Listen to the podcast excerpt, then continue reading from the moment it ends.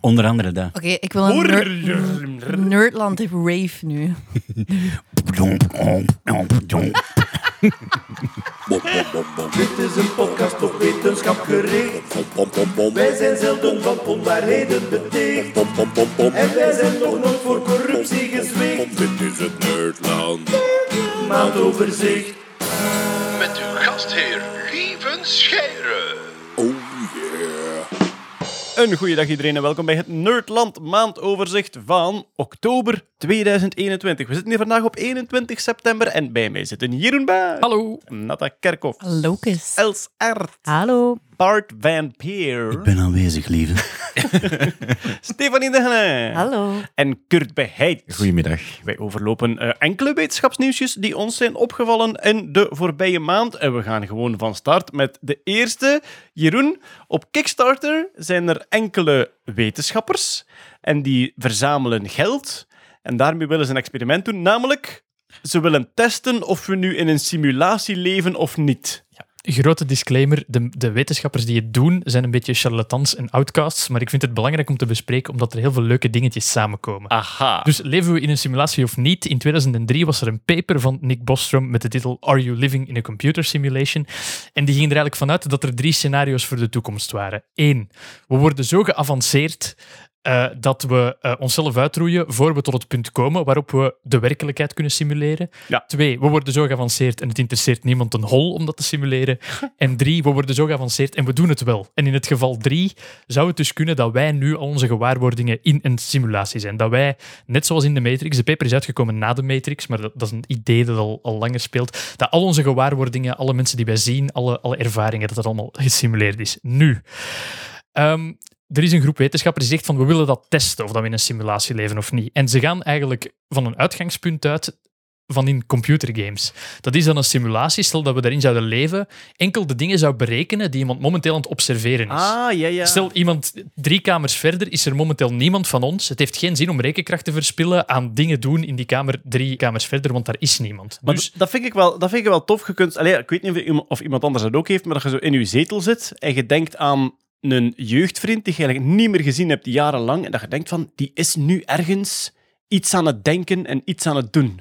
Maar dus volgens de simulatie, ja nee, die bestaat niet, want de simulatie wordt enkel berekend in je onmiddellijke Ja. omgeving. Ja, de simulatie wordt enkel berekend op het moment dat je ermee interageert, omdat dat rekenkracht zou sparen. Daar zit al een van de eerste fallacies in dit ding, want Ja. stel als de, de beschaving maar geavanceerd genoeg is, kun je in principe alles deterministisch simuleren. Maar wat. Nu denken ze, hoe gaan we dat uitvogelen, of dat we in een simulatie leven of niet? En daarvoor, jongens, moet ik het eh, double slit experiment uitleggen. Dat is met quantum en al. Het is met quantum en al. Dus wat heb je? Je hebt een scherm waarin dat je twee sleuven gemaakt hebt en je schiet daar met een laser fotonen op af. Of elektronen, ja. licht of Ja. iets anders. Op het, de muur achter die eh, sleuf, achter die twee sleuven, eh, toont zich een patroon als je dat doet. En dat is een golfpatroon. Interferentiepatroon veroorzaakt door een golf. Ja. Inderdaad. Dus die deeltjes gedragen zich als golven. Tenzij dat je naar die sleuven gaat kijken en aan elke sleuf een lichtje zet en zegt van als er hier een foton door passeert, dan zeg ik jee. En aan die andere sleuf ook. Vanaf dat je dat doet, dus vanaf dat je het observeert wat dat er gebeurt, wordt het patroon op de muur twee sleuven, twee Ja. strepen gewoon. Dus als, als, het, als het niet gedetecteerd wordt, gedraagt het zich als een golf, het deeltje. En als het wel gedetecteerd wordt, gedraagt het zich als een deeltje. Ja. En het coole eraan is, je hebt twee gleuven. Als er een detector staat op één gleuf die zegt wanneer er een deeltje doorvliegt, en het deeltje vliegt door de andere gleuf en doet de detec- detector niet afgaan, dan is het toch een deeltje, want het heeft zijn positie verraden door de Door niet detector door te niet te gaan. laten afgaan. Ja. Op basis van dat, van dat experiment, een van de simpelste dingen die ze willen testen is, stel, we slaan alle data over wat dat er door de sleuven passeert op op een USB-stick, zonder die te bekijken. We zetten dat gewoon rechtstreeks op een USB-stick. En alle data van wat komt er op het scherm achter de sleuven, slaan we ook op op een USB-stick. Ja? Stel nu, dus elke, elke experiment heeft een USB-stick met data door welke sleuven zijn er deeltjes gepasseerd en data wat is er te zien op het scherm. Ja?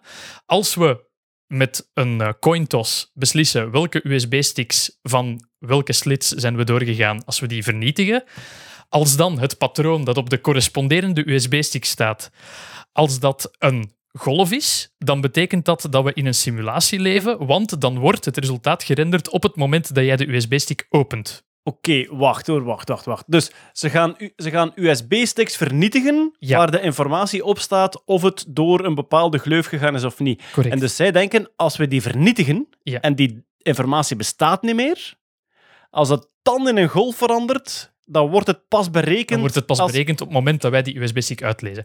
Er zijn enorm veel gaten in te prikken, vandaar dat ik er ook over begin. Want de USB-stick vernietigen betekent alleen dat we die USB-stick vernietigen, dat die niet meer leesbaar is voor de mens. Maar de data die erop staat, is nog altijd geëncodeerd geweest. Dat is al het eerste. Ja. Je kunt er een bus doorrijden, de fouten dat hierin zitten.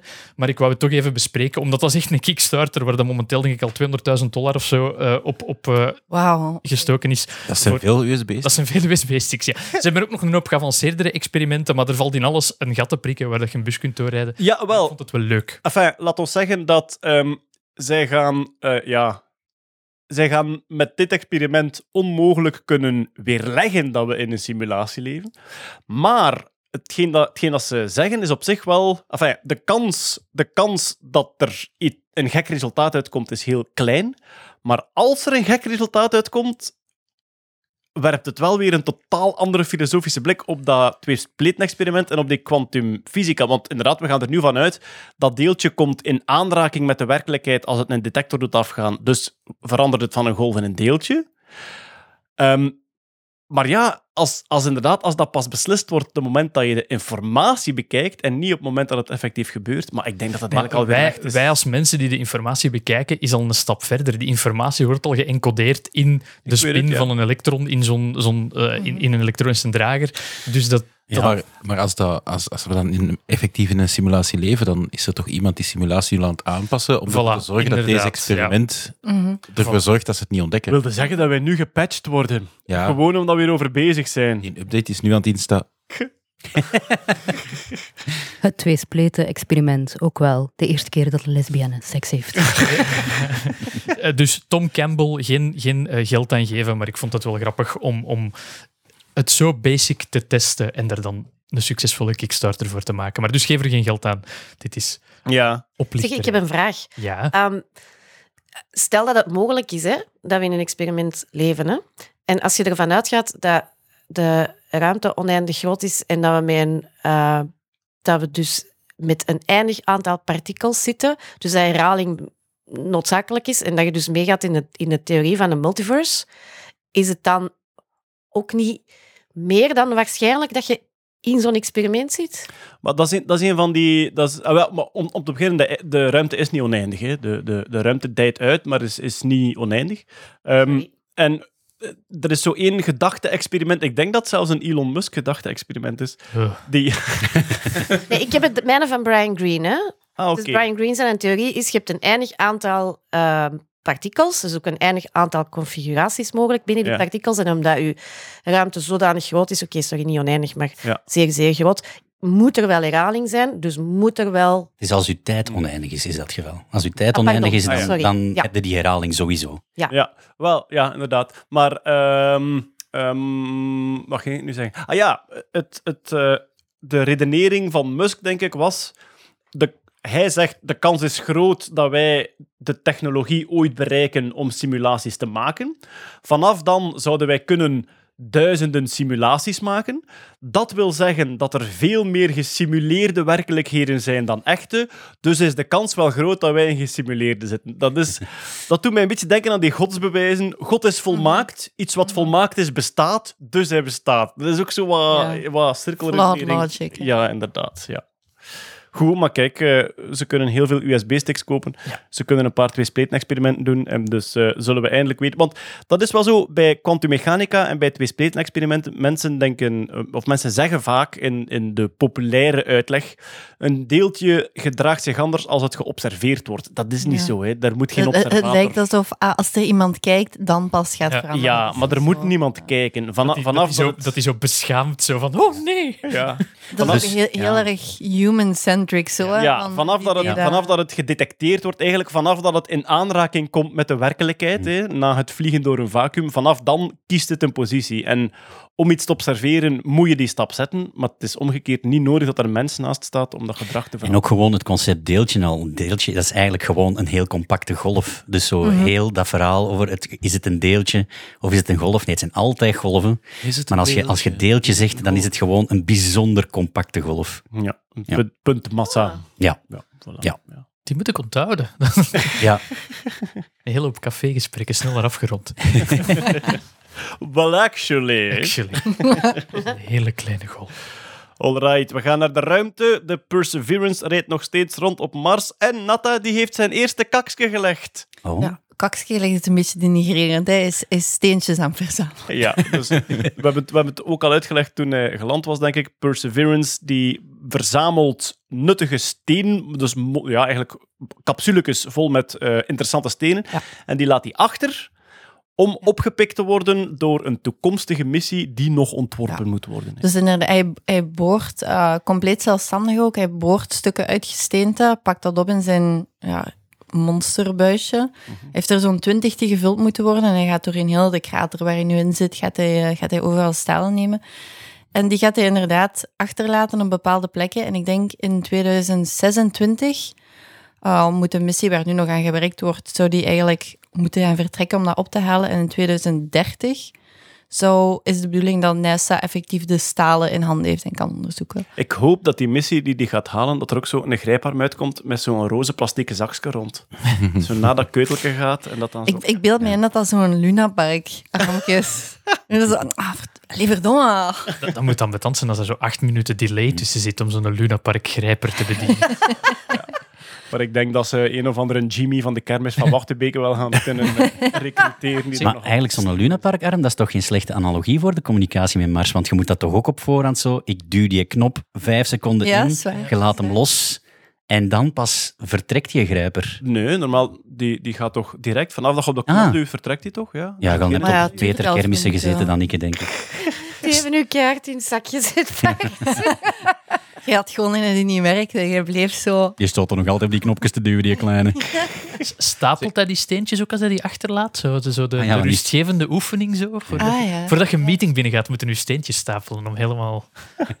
Maar het, het is eigenlijk ook wel heel cool, want dat gaat de eerste keer zijn dat we effectief stenen of Ja. materiaal van een andere planeet kunnen gaan onderzoeken binnen hoogstwaarschijnlijk negen jaar. Maar- Marsmateriaal, hè. Ja. Zoek. Hey, het is een domme vraag waarschijnlijk, maar waarom doet een ene robot boringen en de andere ophalen? Kan die een tweede robot dan niet ineens gewoon boren ophalen? Dat is een vakbondskwestie.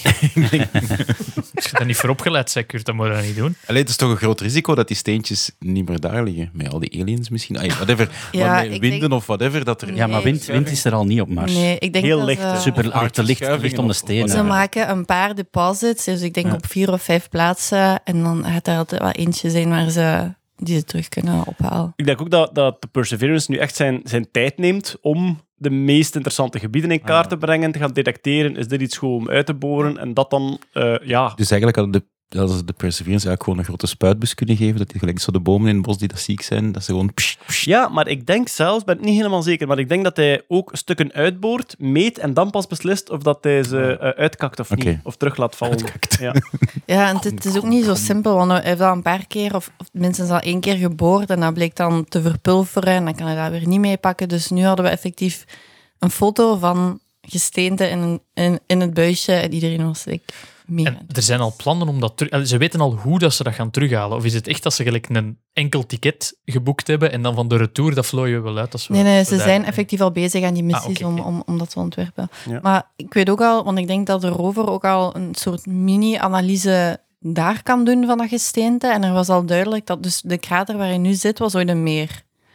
En ze kunnen nu al zien dat er zouten zitten in het gesteen dat hij heeft uitgedrild. En er zou kunnen dat er eh, microbubbels water in dat zoutmineraal zitten. Oké. En daarmee zouden ze dan een, een hele goede... ehm, ja, dat, dat is een beetje een, een archeologische puzzel dan. Hè. En kunnen gaan kijken van hoe, hoe was het klimaat effectief op Mars toen. Maar dan vind je gewoon Marswater van ja, miljarden ja. jaren Ja, oud waarschijnlijk. ja. Miljoenen, miljarden, ik weet het niet. Het zal miljarden zijn, denk ik. Dat is goed voor Matt Damon en kakpatatten. Kan die koken of wat? Alright, eh, verder in de ruimte. Er is een lanceerdatum voor de James Webb-telescoop. Eindelijk Wauw.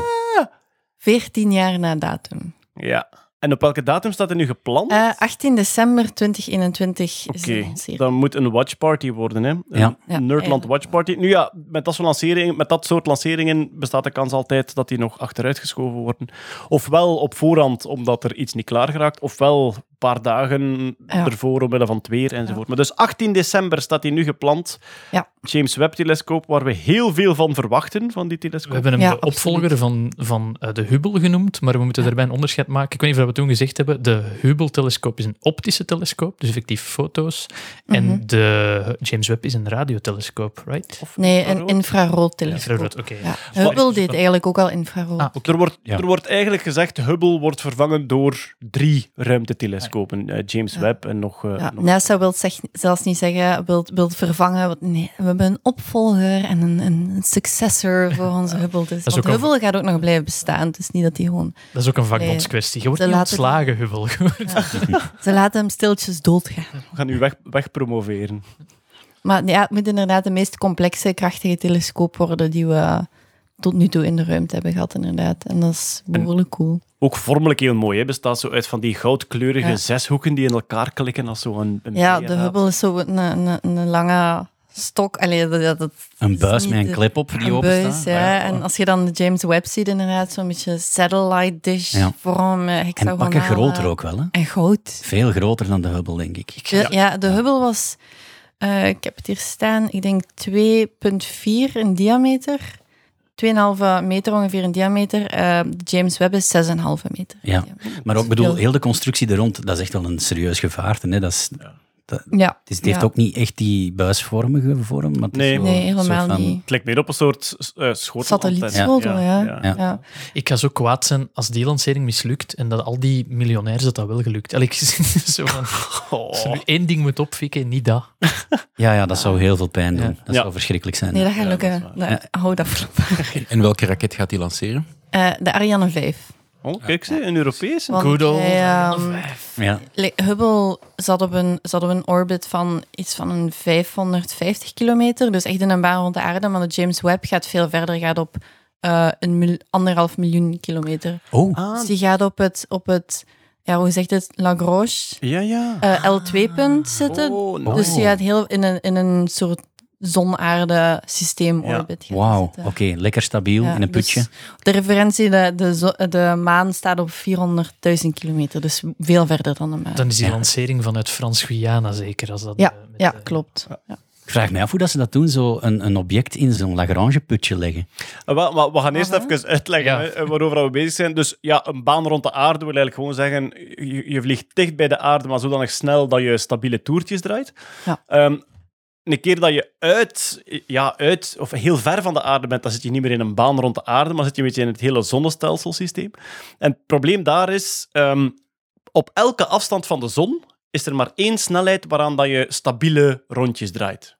Je hebt vijf Lagrange-punten. Ja, ja, ja. Maar Ah, ja. dus Een orbit nu. ja, als, je, als, kijkt, als ja. je kijkt naar... eh, je hebt de zon als eh, zwaartekrachtsput. Ja. En dan, hoe verder dat je daarvan gaat, hoe trager dat je moet vliegen om in een stabiele baan te zitten. Wat wil dat zeggen? Als wij iets tussen ons en de zon plaatsen, dat dat ons altijd inhaalt. Wij, wij blijven, van, van op de aarde blijft dat niet op dezelfde positie. Dat haalt, dat haalt ons constant in omdat het sneller moet gaan. Maar er is één bepaald punt waar dat, de, natuurlijk als je iets exact tussen de aarde en de zon trekt, dan trekt de aarde er ook een beetje aan, een beetje naar onze kant aan, waardoor dat je eigenlijk die zwaartekracht van de zon een beetje tegenwerkt en het object dus trager mag vliegen. En zo is er exact één punt tussen de aarde en de zon waar dat je dezelfde baan hebt. Er is er nog één aan de andere kant van de Mhm. Dat aarde. is waar de. James Webb gaat. Ah, oké. Dus dat is L2 dan, Lagrange L2, 2, in de schaduw van de aarde. Ja. En dan heb je er theoretisch ook nog eentje totaal aan de andere kant van de zon van ons. En dan nog twee links en, links en rechts Ja, op de ja, baan. Maar Lagrange-punten, ik vind dat iets prachtig. Eh, moet je maar eens Dat is, opzoeken. dat is maf, hè, ja. Het blijft gewoon heel stationair dan draaien, terwijl het eigenlijk intuïtief helemaal niet zo Ja. moet kunnen. Ja, ja, het is heel mooie fysica, Lagrange-punten. En bijvoorbeeld op de Lagrange-punten, dat zal denk ik dan 4 en 5 zijn van, ehm, van Jupiter. Daar zijn brokstukken die daar blijven zweven. Gewoon Ah ja, dat pure, allee, Ja. natuurlijk gewoon. Ja, dus als je kijkt op de baan van, van Jupiter, dan ik denk dat het 60 graden voor en 60 graden achter Jupiter is. Hangen er zo wat brokstukken samen, omdat dat Lagrange-punten zijn. Die worden de Trojanen genoemd. Ah, Ja, wat zeg ik nu? Ik vraag me, ik zeg daarnet, of ik vraag me daarnet af, hoe leggen ze dat daarin? Maar dat gaan ze eigen automatisch Tuurlijk. Ja, ja, ja. corrigeren. Ja, ja. Je kunt, je, kunt, je kunt zelfs in een baan rond een Lagrange-punt zitten, als het een stabiel Lagrange-punt. Ja, die L2 bijvoorbeeld, dat, dat is eigenlijk niet één stabiel punt, dat is een beetje een, een orbit. Ja, ik denk dat we zelfs dat we het ooit gehad hebben in de podcast ook over de Japanners die een satelliet in Lagrange punt 2 van aarde-maan-systeem gezet hadden. In 2018 Ah, ja. hebben we het erover gehad. hè. Ja, Hopla. Raad ik er niet Ja, dat is als je de show notes maakt, dan ja. Ah nee, het was China, want China had een rover op de achterkant van de maan, maar daar heb je geen bereik. Want Ah ja, Je dus kunt daar niet moeten mee daar bellen. Een satelliet. ja, je kunt daar niet mee bellen. En dus hadden ze een soort hub-satelliet en die zat in een baan rond Lagrange 2 van eh, het aarde-maan-systeem. Maak het maar niet te hip of Bezos en Branson willen er naartoe. Oh, misschien, misschien moeten we dat net, net doen. Absoluut. Ah, ja. Dat die wegglijden naar de put waar ze niet uit kunnen. We're going to the... Ja. Bezos, weten we echt de coolste plek in de ruimte is? Lagrange 2. Daar moet je eens gaan kijken. Elon, Elon. Alright, where's my cowboy hat? I'm on ring that ceremonial bell. You all paid for this. Je zult- je zult de eerste zijn en Elon Musk is daar nog niet geweest. Oké, kijk, eh, lancering van eh, James Webb op 18 december. Een zeer spannend momentje. Ja. Er is AI-nieuws en er is Hollywood-nieuws. Ineen zelfs. Val Kilmer, Stefanie, die is zijn stem kwijt of zijn stem is vervormd. Ja, hij is niet meer verstaanbaar. Hij Ah, heeft, oké. hij heeft eh, keelkanker overleefd, maar hij is dus niet meer verstaanbaar. Eh, hij zegt zelf, ja, ik ben mijn stem eigenlijk kwijt. Ja, natuurlijk vervelend, zeker als acteur. En zeker voor Val Kilmer. En dat Die- inderdaad. Ik bedoel, dat is Batman. I'm Batman. Hmm. Maar dat is ook... Dat is wel een goede stem. Dan, als je... Als dat er nog Bat- zo uitkomt. Batman klinkt altijd een beetje alsof ik heel kanker heb. Dat is eerlijk zijn. Hello, I'm Batman. I'm here to take you to the prison.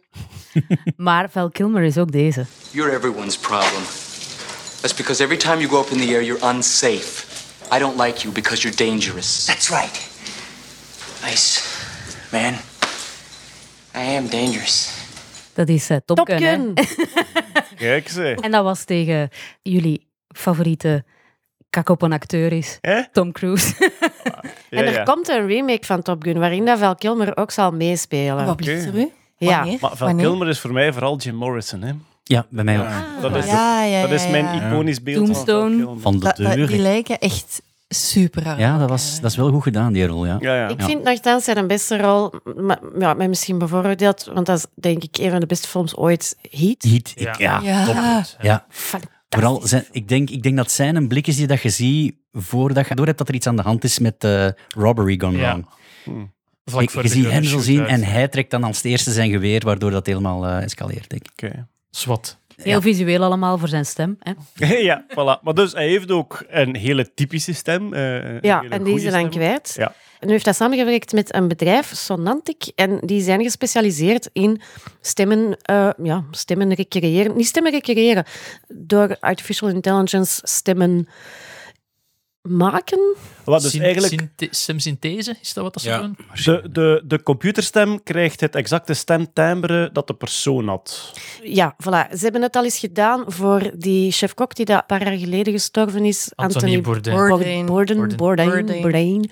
Daar is een documentaire over gemaakt en daar hebben ze een stukje hem laten voorlezen uit Ja, iets. ja. En daar hebben ze dan inderdaad zijn stem voor nagemaakt. Nu, wat zij vooral doen, eh, als ik het goed begrijp, als ik naar de website kijk, ze maken vooral stemmen voor computergames.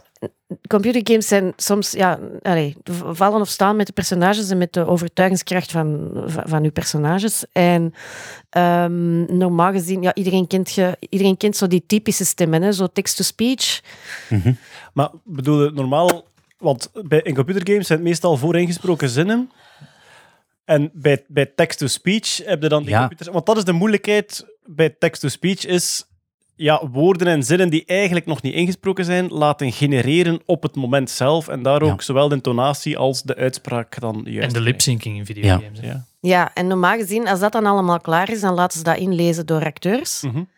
Maar dan komen zo eigenlijk wat de foutjes naar boven. Dan is het zo niet zo vlot of, of dan, dan, het is toch niet zo goed en dan moeten ze opnieuw beginnen. En wat ze nu doen, is die text-to-speech effectief. Ja, je kunt die gewoon, je kunt daar met schuifjes mee werken en dan, eh, dan kun je zeggen van, ah ja, die is wat geagiteerd of die is eh, half aan het wenen. Eh, hun nieuwste features zijn roepen, want dat is blijkbaar moeilijk, een, een, een AI-stem laten roepen. Ik veronderstel dat dat rap overdreven klinkt toch zo, dus daar pakken ze dan nu mee uit, want we hebben heel, eh, heel realistische ropers nu. De computer kan nu roepen naar u. Ik heb, ik heb over, het laatste, eh, over het laatste spel gespeeld met de stemacteurs Willem Dafoe, James McAvoy en Daisy Ridley. Ik kan me voorstellen, als je die mensen een dag in de studio hebt, kunnen die niet achteraf terugbellen en zeggen van ja, sorry Willem, dat moet toch net iets kwader. Ik beeld mij vooral in wat je kunt doen met zo die treinstation-omroepstem nu. Ik wil daar ook met schuifjes mee Ah, ja. spelen. Zo'n half blijten eh, of, of een roep, boos roepen. eh. Die die, altijd, die die altijd heel filosofisch in de war is over waar de eerste klasrijtuigen zijn. Ja. Dat zo op, Op rond vijf. maar dat is zo op, op een vragende toon. Hè. Ja. De eerste klasrijtuigen vinden zich... eh, De eerste klasplaatsen bevinden zich in het derde en het vierde rijtuig. Want er ik zit er altijd zo'n blik bij van... Hoe kan dat nu? Hoe kan dat nu een derde en het vierde rijtuig zijn? Bevinden zich in het vijfde en het tiende rijtuig? Maar ook zo van, reizigers met bestemming Mechelen mogen niet instappen in het laatste voertuig. Dat is, dat is, die, is- die, die is Zo altijd... vragen. Ja, altijd opnieuw. Ja, zo van, hoezo mogen niet instappen in het laatste Die, voertuig? die mogen daar wel instappen. Als die, nu, als die nu beslissen dat ze niet echt graag willen aankomen, dan mogen die toch. Dat is heel raar. De trein stopt in Berchem, Brussel, Holleken. Vind ik altijd grappig, hè? De trein stopt in Holleken. Holleken. Ik heb een keer opgezocht waar dat ligt en wat blijkt, daar ligt, dat is dus echt waar, daar, daar, daar is een boerderij, een voormalige boerderij die daar nu een soort cultuurcentrum jeugd is, en die heet Ferme. Maar dus je kunt gaan optreden in Ferm Holleken. Dat kan. Dat is de theaterzaal, Johnny Ferm Cash is er sowieso al geweest. Ja. Ik hou het meest van eh, station Mortsel Oude God. Ja. Ik vind het geweldig. Ik zag onlangs iemand op Twitter vragen, "Ga- gaat dat over Rick Torfs? Ik zou graag zo'n donderslag hebben na Mortsel Oude God. We komen aan in Mortsel Oude God.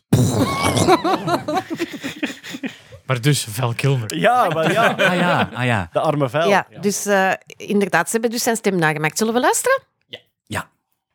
We all have the capacity to be creative. We're all driven to share our deepest dreams and ideas with the world.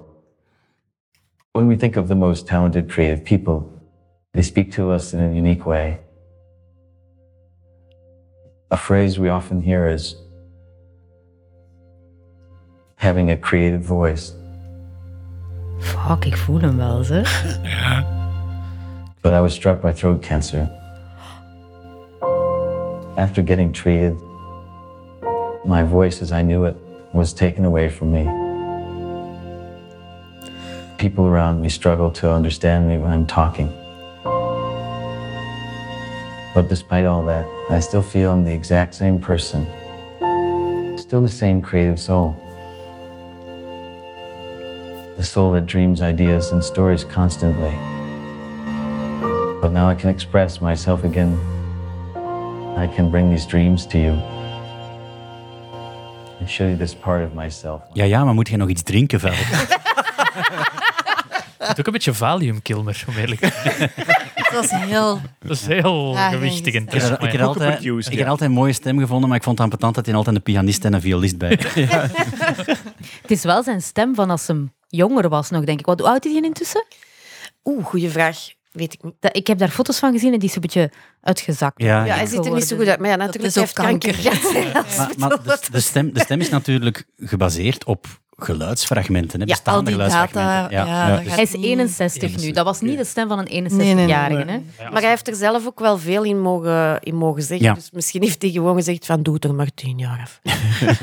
Zou, zou Hawking deze technologie gebruikt hebben? Zou die... Nee. Nee, nee, nee, nee. nee, nee. Nee, want de eerste zin die Stephen Hawking met zijn spraakcomputer gezegd heeft, was... Quizvraagje. I sound like an American. Ja, excuse my American accent was het eerste wat Hawking met zijn computer gezegd had. Dus daar, daar zat een andere stem op. Ja. Wat ik zot vind, dat is zo goed gedaan. Het enige wat dan niet helemaal klopt, als je daar nu zo, hè, zo met audio-oren naar luistert, is dat de galm niet overal goed zit. Dus aan het einde van de zin valt dat, valt dat Ja, zo dood. ja, ja. Hmm. Terwijl dat, dat, dat is gelijk een van de gemakkelijkste Ja. dingen om te doen. Ja, maar pas op, bij keelkanker, uw galm gaat ook wel weg. Ah, uw galm is weg. Ja, dat is zo die caviteit die je wat, wat kwijt bent. Dus ja, we gaan zien hè, of dat gaat gebruikt worden in Top Gun. Hè. Ja, AI-reproductie van de stem van Valken. Top Gun Maverick. I have the need, the need for speed.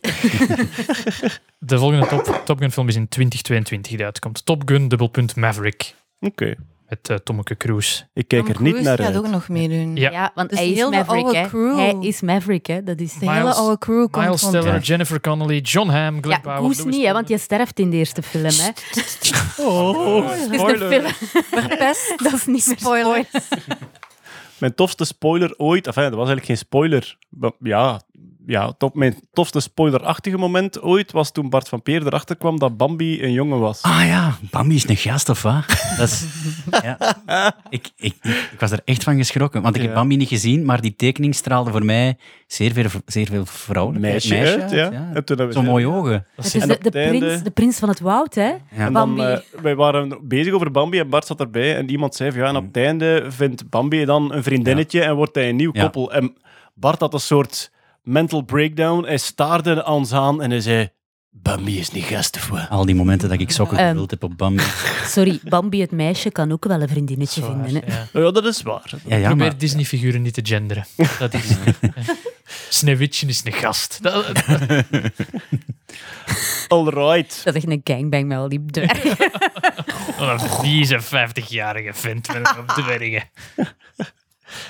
Ehm, er is ook kloonnieuws, genetica-nieuws. We hebben al een paar keer gezegd dat er plannen zijn, wilde plannen om een mammoet te klonen.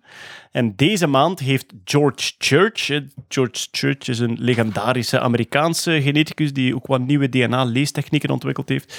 George Church en Ben Lam, dat is een, een eh, geldschieter, een soort tech-entrepreneur, die hebben nu 15 miljoen dollar opgehaald voor Colossal. En Colossal is dan de start-up die een mammoet wil klonen. In de eerste fase willen ze mammoetgenen inbrengen in een Indische olifant. Dus het eitje van een Indische olifant en dan, ik denk, CRISPRen. Ze hebben 60 genen gedetecteerd van de mammoeten, dus uit oude mammoetskeletten die ze onderzocht hebben. Hebben ze 60 genen geselecteerd die zorgen voor haargroei, voor lichaamsbouw, voor meer ehm, isolerende vetlaag. Hè, dus typisch dingen voor de mammoet om in de kou te kunnen overleven. En die gaan ze nu eh in CRISPRen in de Indische olifant en dan die laten geboren worden, ofwel via een draagmoeder-olifant, ofwel via een kunstmatige baarmoeder. En dan zouden we, ze spreken over zes jaar, de eerste mammoetachtige olifant moeten te zien krijgen. En als dat dat- lukt, willen ze overgaan naar echt het klonen van een mammoet. En dat was Ja. George Church en wie? Ben Lam. Oeh, Blackberry. Nog eens. Ben Lam. Voilà. Zeg lieven, en die, die 60 genen, hebben ze die, bedoel, zijn dat, zijn dat alle genen dat ze hebben kunnen deftig isoleren, waarvan ze weten, oké, die geven expressie aan die eigenschap? Of hebben ze een veel grotere pool en hebben ze gezegd, we zullen maar voorzichtig zijn en het bij die genen houden? Ze hebben, ze hebben het volledige genoom van de mammoet. Hè. Dus, dus het, de volledige DNA-code van de mammoet is bekend. En die hebben ze vergeleken met de Indische olifant, die blijkbaar de dichtste verwant is. Ik geloof dat die 6 miljoen jaar terug een gemeenschappelijke voorouder. En dan hebben ze gekeken naar alle verschillen, maar ik denk niet dat die 60 dat dat alle verschillen zijn. Dat zou heel weinig zijn. Dus ik denk dat ze vooral gefocust hebben op de typische mammoet-eigenschappen die we kennen. hè? Ja, lang Uiterlijk, haar, ah, ja. langharig, eh, eh, vetlaag, misschien ook slurfvormig. Oeh, dat soort maar dan is dat eigenlijk toch nog een beetje afwachten of dat een stabiel Tuurlijk. organisme oplevert. Ja, slechtste geval Ja. rijden een hele harige Indische olifant. Ja, ja, dat zou kunnen. Ja, inderdaad. Ja, stel, hele stel dat dat bepaalde vereisten, energetische vereisten nodig heeft, zo'n bepaalde huid of zo, en die interne machinerie is daar niet op afgestemd. Ja. Ja, ja, ja. Maar ja, natuurlijk, dat groeit. Dat is ook een organisch proces, dus misschien dat dat onderweg wel... Ik beeld mij nu ook wel zo'n Franken elephant in. eh. Ja, maar er zijn immens veel bezwaren en Er gaat toch zeker iets uitkomen. Het is niet dat er opeens een broccoli gaat zijn of zo. nee. Maar er zijn, allee, er zijn heel veel wetenschappers die grote bedenkingen hebben bij twee zaken. Enerzijds bij de haalbaarheid. Er zijn er redelijk wel die zeggen, lukt je nooit. Ehm, en anderzijds bij de ethiek, ja, je gaat een soort eh, monstertje creëren. Welke vragen stellen die dan? Zo ethische vragen. Wat, wat, de, wat zijn de ethische vragen daarbij? Moet eentje ervan- Moeten wij wel interferen? Oh, wel, ja, interfereren de, allee, als mensheid, daar zijn we al ver genoeg in gevorderd, denk ik. Maar de, de ethische vragen zijn bijvoorbeeld... Er is een hele sterke jong-moederband bij olifanten. Eh, meer nog dan gemiddeld bij zoogdieren. Oh ja. En dus je gaat iets creëren wat eigenlijk geweldig verschilt van die moeder. Gaat hij dat wel aanvaarden? Oh, ja. Wordt dat het eenzaamste dier op aarde? Dat zijn zo de vragen die gesteld Zijn er dan wetenschappers die vragen zich af of dat het te vroeg is? eh? worden. Oh, Dat heet eerste test op muizen? Ja, ja. De mammoetmuis. dat is een Ja, B-film. Hele harige muis. Ja. Dat is de titel van. Maar je hebt altijd die twee kampen. Hè? De, de, het kamp ethiek en oh, zouden we dat nu toch wel moeten doen? En Ja. kamp, Let's go for it. Ja. laten we zien wat hieruit komt. Het kamp volgens mij is dat- en de leuke mensen. Ik denk echt dat dat zo kamp ethiek en kamp vodka is. Het is, het is denk ik ook eerder kamp what could go wrong? Ja.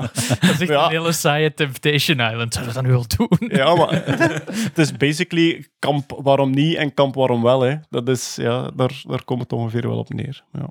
Maar kijk, ja, dus, eh, ze hebben eh, de centjes binnen nu en dus over zes jaar zouden ze daar de eerste mammoetachtige olifant mee willen produceren. We hadden het daarnet al over de James Webb-telescoop. De Hubble die hangt nog in de lucht, die trekt nog steeds prachtige foto's. En wat heeft die de voorbije maand gefotografeerd, Bart? Zo waren een Einstein-ring. Duur, hè? Ja. Zijn er nog vragen? Help ons, een Einstein-ring. Een Einstein-ring. Ehm, het is goed dat we het daar net al over, over zwaartekrachtputjes gehad hebben. Dat is een Einstein-ring. Dat is, eh, dus normaal gezien, als je naar de hemel kijkt, zie je puntjes en, en vlekjes, sterren en nevels enzovoort. En af en toe zie je dus ook een ring. Bizar, een ring met mogelijk een paar puntjes in. Wat is dat? Dat is het beeld dat gevormd wordt van een lichtgevend object ver weg. Maar het licht van dat object is onderweg een zeer zwaar ander object gepasseerd, waardoor de lichtstralen afgebogen geraakt zijn. Ja. Dat, dat zoiets gebeurt, dat weten we dankzij de relativiteitstheorie. Einstein heeft dat ook voorspeld, die Einstein-ringen. Eh, wat zegt de relativiteitstheorie? Ehm, de algemene relativiteitstheorie. Dat zware objecten, dat die de ruimte en tijd rond zich zeer stevig kunnen vervormen.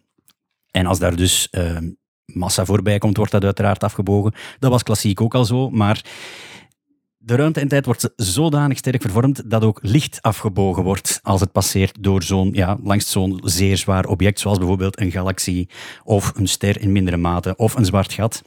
Dus eh, wat heeft Hubble nu gezien? Op 15 miljard lichtjaar bevindt er zich een quasar.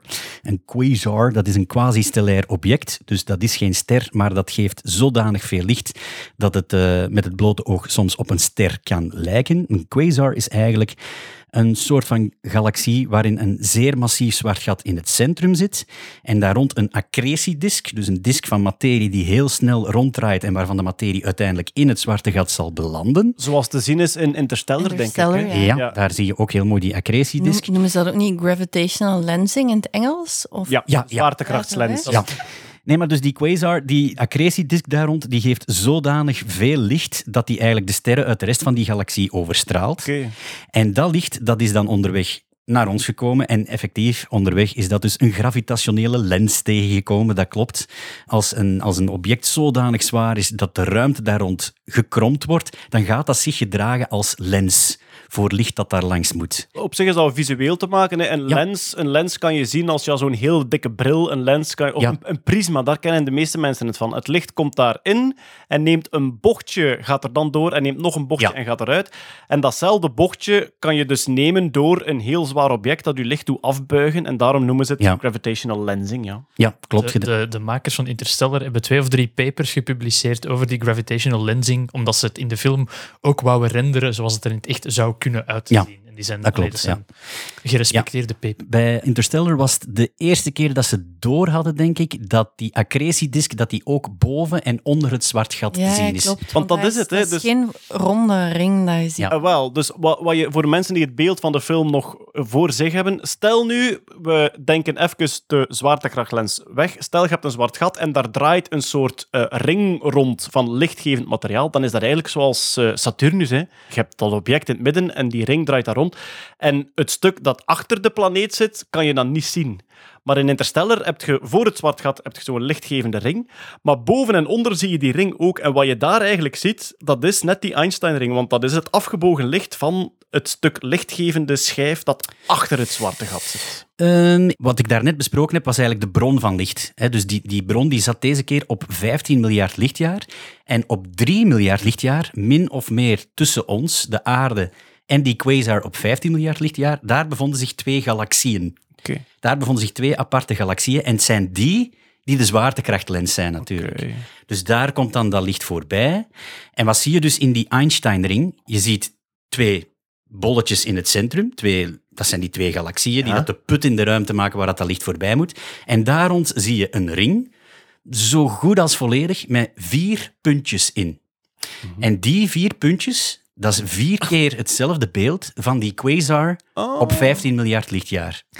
Dus er kunnen natuurlijk... Er kan van alles gebeuren met dat licht ene keer als dat in zo'n eh, potentiaalput gaat. Dat wordt dus blijkbaar ook opgesplitst. Ja, En ehm, de data uit Hubble heeft getoond dat er in het centrum ook nog een, eh, een beeld zit. Maar dat zie je niet omdat dat overstraald wordt door die twee galaxieën die de lens zijn.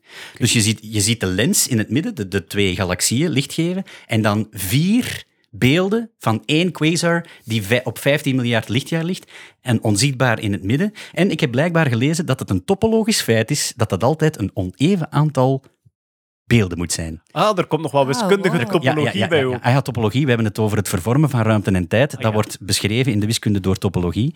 Dus dat vond ik ook nog wel cool. Dat moet altijd een oneven getal zijn. Oké. Ehm, en is dit nu nieuws? Ehm, voorlopig wel. Het is oud nieuws, want dat is van 13 miljard jaar.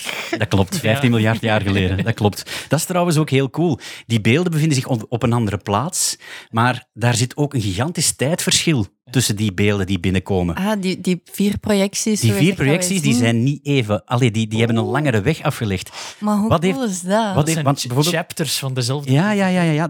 De, eerste complete ring, en ik moet, nu moet ik even spieken, die is in eh, 1979, is de eerste complete ring, of ring die dat ze compleet durven noemen, want het is een beetje moeilijk om de criteria voor compleetheid bij een Einstein-ring goed te definiëren. hè. Soms is dat zo wat vaag, soms is dat half onderbroken, soms zijn dat zo twee stukjes en is dat wel, voelde wel dat dat een complete ring is. Maar dus de eerste die is in 1997 ehm, echt vastgelegd in de buurt van de Grote Beer, heb je er een. En het, het zijn twee beelden. Het zijn twee beelden. Er moet dan ergens nog hè, topologisch een onzichtbaar deeltje zijn. Ehm, maar het tijdsverschil tussen die twee is 417 dagen. Dus als die ene, als de eerste, degene die het kortste pad aflegt, denk ik dan, een flikkertje geeft, dan weet je dat 417 dagen daarna die andere ook een flikkertje gaat geven. Ehm, en wat is daar ook heel cool aan? Stel dat je een supernova hebt, Ja, dat je je langs een zwaartekrachtlens bekijkt, dan kan het zijn, of nee, dan is het eigenlijk redelijk zeker, als je weet dat de beelden eh, toe gaan komen, dat je daar echo's van gaat zien. Dus dat je ene supernova verschillende keren kunt zien. Oké. Dat is heel cool. Ja, en, en ik, vraag me dus af, ik vroeg me dus af, is dat eigenlijk nieuws? Hoe, hoe, hoeveel zijn er? En ik heb dat eigenlijk niet goed... Hoe, vaak komt dat voor? Hoeveel, hoeveel Einstein-ringen eh, hebben we? Hè? Want de, de situatie moet eigenlijk, is, is eigenlijk redelijk specifiek. Hè? Je hebt een lichtbron heel ver nodig en dan heb je exact op de lijn tussen uw oog, allee, de aarde laten we zeggen, ja. het observatiepunt en die lichtbron op, op oneindig, exact op die lijn heb je eigenlijk een zwaartekrachtlens nodig. Liefst zo symmetrisch mogelijk, hè, dus symmetrisch volgens die lijn. Als die daar maar een beetje van afwijkt, dan is dat al geen mooie ring niet meer. Dan is dat een halve arc, of wat dat ze noemen een Einstein-kruis. Dan komt die ring niet mooi mee en dan heb je gewoon ja, Einstein-kruis. No giggling in the back. Oh, kom op. schunnigheid aan de hemelkoepel. Dan, dan krijg je eigenlijk alleen die puntjes. En ehm, er zijn heel veel bronnen die elkaar tegenspreken. Ik heb de indruk dat we nu aan enkele ehm, honderden ehm, zwaartekrachtlensen zitten en daarbinnen iets van een 30 à 40-tal ehm, Einstein-ringen. Ja, Wij kennen een specialist in zwaartekrachtlenzen, Bart van Peer. Absoluut. Wie is dat? Alweer een ex-klasgenoot van ons, Ja. Jori Liesenborgs, die voor hij bij ons is komen studeren al een eh, studie informatica had eh, afgerond. Ja. En die heeft, ik weet niet of het voor zijn thesis of zijn doctoraat, Doctoraat, was, voor ja. zijn doctoraat, een tool ontwikkeld genaamd GRAIL, Gravitational Lensing. Ehm, en dat ding, als ik het goed heb, berekent dus aan de hand van de paar beelden die je hebt hier op aarde, van hetgeen dat je ziet, ehm, aan de hand van die beelden kan die tool de, de volledige massadistributie van de lens berekenen. Wel, dus eh, hij is gedoctoreerd op, eh, op zwaartekrachtslenzen, is nu professor in de Universiteit van Hasselt, zal dat zijn. Ja. Hij werkt nog steeds op zwaartekracht. Ja.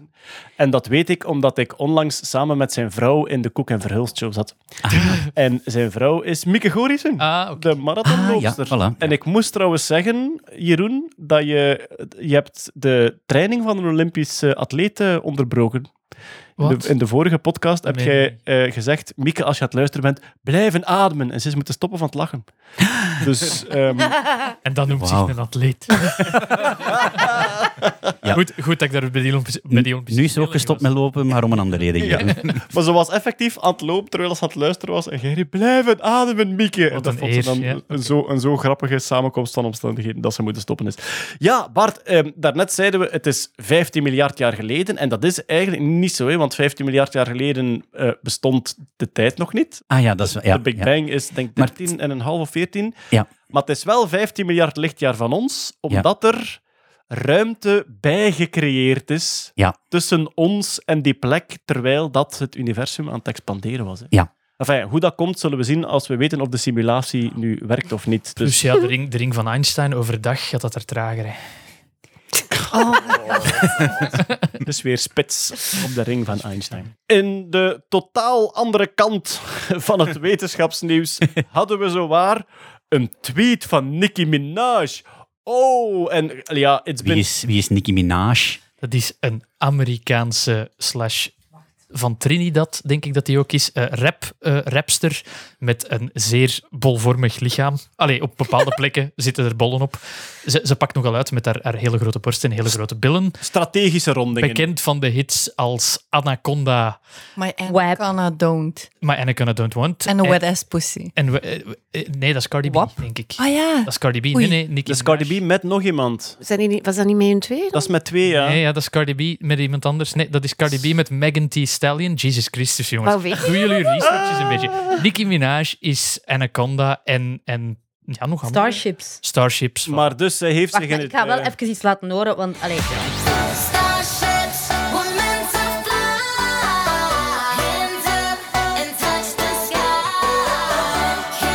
Oké. Ik heb, het, eh, ik heb het opgezocht ondertussen. Ze is uit Trinidad en ze heeft dus deze tweet gestuurd. My cousin in Trinidad won't get the vaccine because his friend got it and became impotent. Impotent. His testicles became swollen. His friend was weeks away from getting married. Now the girl called off the wedding. So just pray on it and make sure you're comfortable with your decision. Not bullied into it. Dus met andere woorden, eh, mijn neef die zijn ballen zijn opgezwollen. De vriend van mijn neef, Een vriend hè? van mijn neef zijn ballen zijn opgezwollen na het krijgen van het vaccin.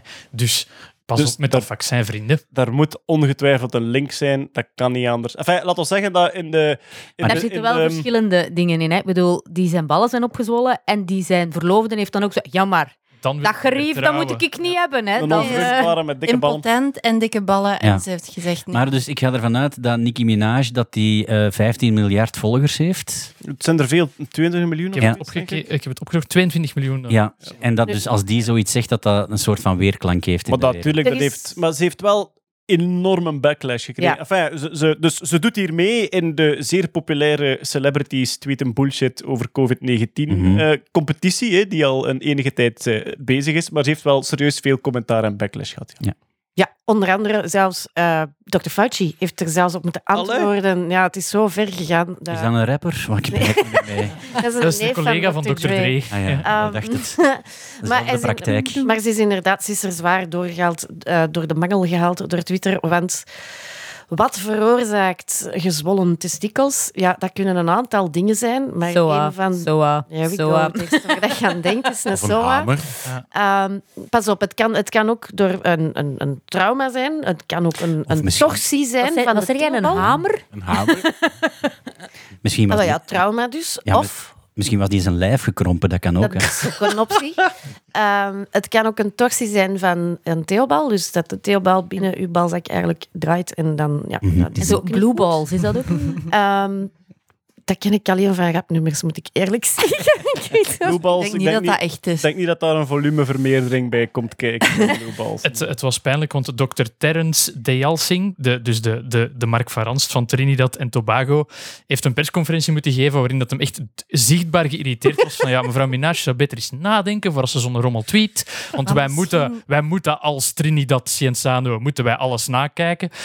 Dus we zijn gisteren de hele dag in de documenten gedoken om die mensen te vinden met zijn gezwollen ballen, om dat na te kijken en er was niks van aan. Dus alstublieft, pas op met tweet. Ah, ja. Die man, die man Die was echt zichtbaar geïrriteerd. Ja, omdat die moeten dat soort klachten nakijken. Ja. Misschien dus- was hij geïrriteerd omdat hij zelf had. Ja. Ik geloof het niet, hè? Dus wacht, hè. je hebt er neffen gepoept en dan komt er zo met een keiraar verhaal Ja. af. Ja. En dan zegt uh, uw maat, zijn broer, zegt dat dan tegen zijn superbekende ding. En voordat je het weet, staat er dus een soort Mark van FBI voor u, voor u. Mag ik uw bal aan een keer zien? Maar laat ons eerlijk zijn, allee, Shit. 2000 jaar geleden heeft er ook zo'n keer in gezegd: het is van God het kindje. Net Ja, maar ja. die leugens Hoppakee. kunnen soms... Hey, onbevlekt ontvangen, ik ben daar nog altijd van plan. Hè. Maar het is wel een soort self-owned by proxy. Hè? Allee, normaal gezien maakt Ja. wij dan belachelijk, maar dit is dan, dan via een wereldster. In elk geval, wat ik wel nog moet bijzeggen, het is niet per definitie een SOA. Het kan ook ehm, een hydrocele zijn, waarin dat er gewoon vocht is, dat de balzak eh, het scrotum vult, om een of andere reden. En dat hoeft niet per se een SOA te zijn. Dus bij al uw SOA's, belt eerst naar Stefanie, want er zijn andere mogelijkheden. Ja, dan ik kan u altijd een ander excuus geven. De coolste reactie die erop kwam was van een, eh, zwarte Amerikaanse vrouw die dokter in de biologie is. En oh, die dat ook, heb ik gezien. En, en die ook een rapnummer gemaakt. Die ook rapnummers maakt en die heeft dus al rappend het immuunsysteem uitgelegd. Dus met alle, eigenlijk alle antilichamen somt ze al rappend. Antibodies, antibodies, body, body, antibodies. Antibody, adi, adi, adi. Ja. Oké, dat moeten we ook horen. Hè. ja, voilà. Is het eh, Raven the Science Maven? That's It's her. Raven the Science Maven. antibody bodies, antibody yaddy yaddy yaddy yaddy yaddies, antibodies IgM, IgA, IgM, IgE, IgG, IgA, IgM, IgE, body yaddy yaddy yaddies, antibody. Goeie production value nog. Ja, en nu, kom- nu komen de rhymes nog, wacht maar. Biology, lesson on immunology, little microbiology. This is the terminology. I got the Fuck. vaccine and now you got me on the right night. B so know the haters when see them, so it's fight night. Antibody yaddies make the haters see the bright light. Compliment they poke holes in chest like a white knight. Opsonizer baby, that me make it tasty. Macrophages they be looking, they might eat it up, they might. Oh zo. nee, Starships are meant to fly. maar dat is wetenschap die echt cool is. Ja, ja, Zoiets ja. super zeuterig verwacht, maar nee. Dat is Nee, nee. inderdaad Ook, nu, cool. voel ik me, Nee, nee. nu voel ik me slecht over wat dat wij doen. Antibody. Ja, Chica ik ook. dat kunnen wij ook. Ik ben wel verliefd, moet ik zeggen. Ik ben verliefd. Kunnen we je niet vragen naar een of ander festival in mei? Oh ja, ja naar, naar een soort Sound of Science-achtig festival. Dr. Maven the Science Raven. Oh my. Ja, Stel je voor. cool zijn. En dan kunnen we die neef van Nicki Minaj uitnodigen naar Springkasteel. Ook eens recht springen, hè, jongens. Alright, wat hebben we nog staan? Ah, in IJsland is een, eh, eigenlijk de grootste CO2 capture plant. Leven hoe Ooit dikwijls nog. IJsland bestaan niet. Maar ja, dus eh, wat, er wordt al veel over gesproken van ja, zijn er manieren om CO2 uit de lucht te halen, omdat er te veel in zit en we blijven er maar in pompen. CO2 capture wordt immens veel onderzoek naar gedaan. Bomen. Eh, ja, kan ook, maar het probleem is, een boom groeit heel traag en ook als je hem omkapt, waar ga je hem leggen of wat ga je ermee doen? Ehm, er wordt ook gezegd... Ah, ja, maar er wordt ook gezegd, bomen zijn eigenlijk een te waardevolle grondstof om zomaar in de grond te begraven om CO2 te capturen. Dus ehm, er was een onderzoek in IJsland en die hebben eigenlijk min of meer vastgesteld dat als je CO2 eerst in water oplost, in water pompt, spuitwater eigenlijk, en dat pomp je onder de grond in basaltlagen, dan gaan die mineraliseren. Dus die CO2, die koolstof van die CO2, die gaat zich terug binden aan bepaalde stoffen uit die basalt. En die gaat zo mineralen vormen, waardoor dat, dat effectief een vaste stof wordt. En dat is wat je wil. Hè. Bedoel, als je CO2 in vloeibare vorm onder de grond stopt, ja, vanaf dat daar ergens een lek is, dan vliegt dat weer massaal de lucht in. En ze hebben daar nu dus een, een, groot, eh, een grote werkende fabriek voor gebouwd. Ehm, die werkt op de energie van een, eh, ja, van een warmwaterbron daar. Dus de stoom komt eigenlijk uit de grond en die turbine gebruiken ze. Ze zuigen CO2 effectief uit de buitenlucht, want heel vaak wordt gezegd je kan CO2 beter opslaan op een plek waar het ontstaat. Dus echt op de schoorsteen het er gaan uitfilteren. Dan heb je veel hogere concentraties dan als je het gewoon uit de lucht haalt. Maar zij werken met CO2-filters, die ook in duikboten zitten bijvoorbeeld, hè, om de CO2 uit de lucht te halen. De filters die absorberen de CO2. Als je die terug opwarmt, dan komt die terug vrij. Dan pompen ze die in water. Het water pompen ze onder de grond. En daar vult het alle barstjes in de basaltlagen. IJsland is heel jonge grond. Het, land ontstaat in IJsland. Ehm, in de, uit de, de kier tussen de continenten.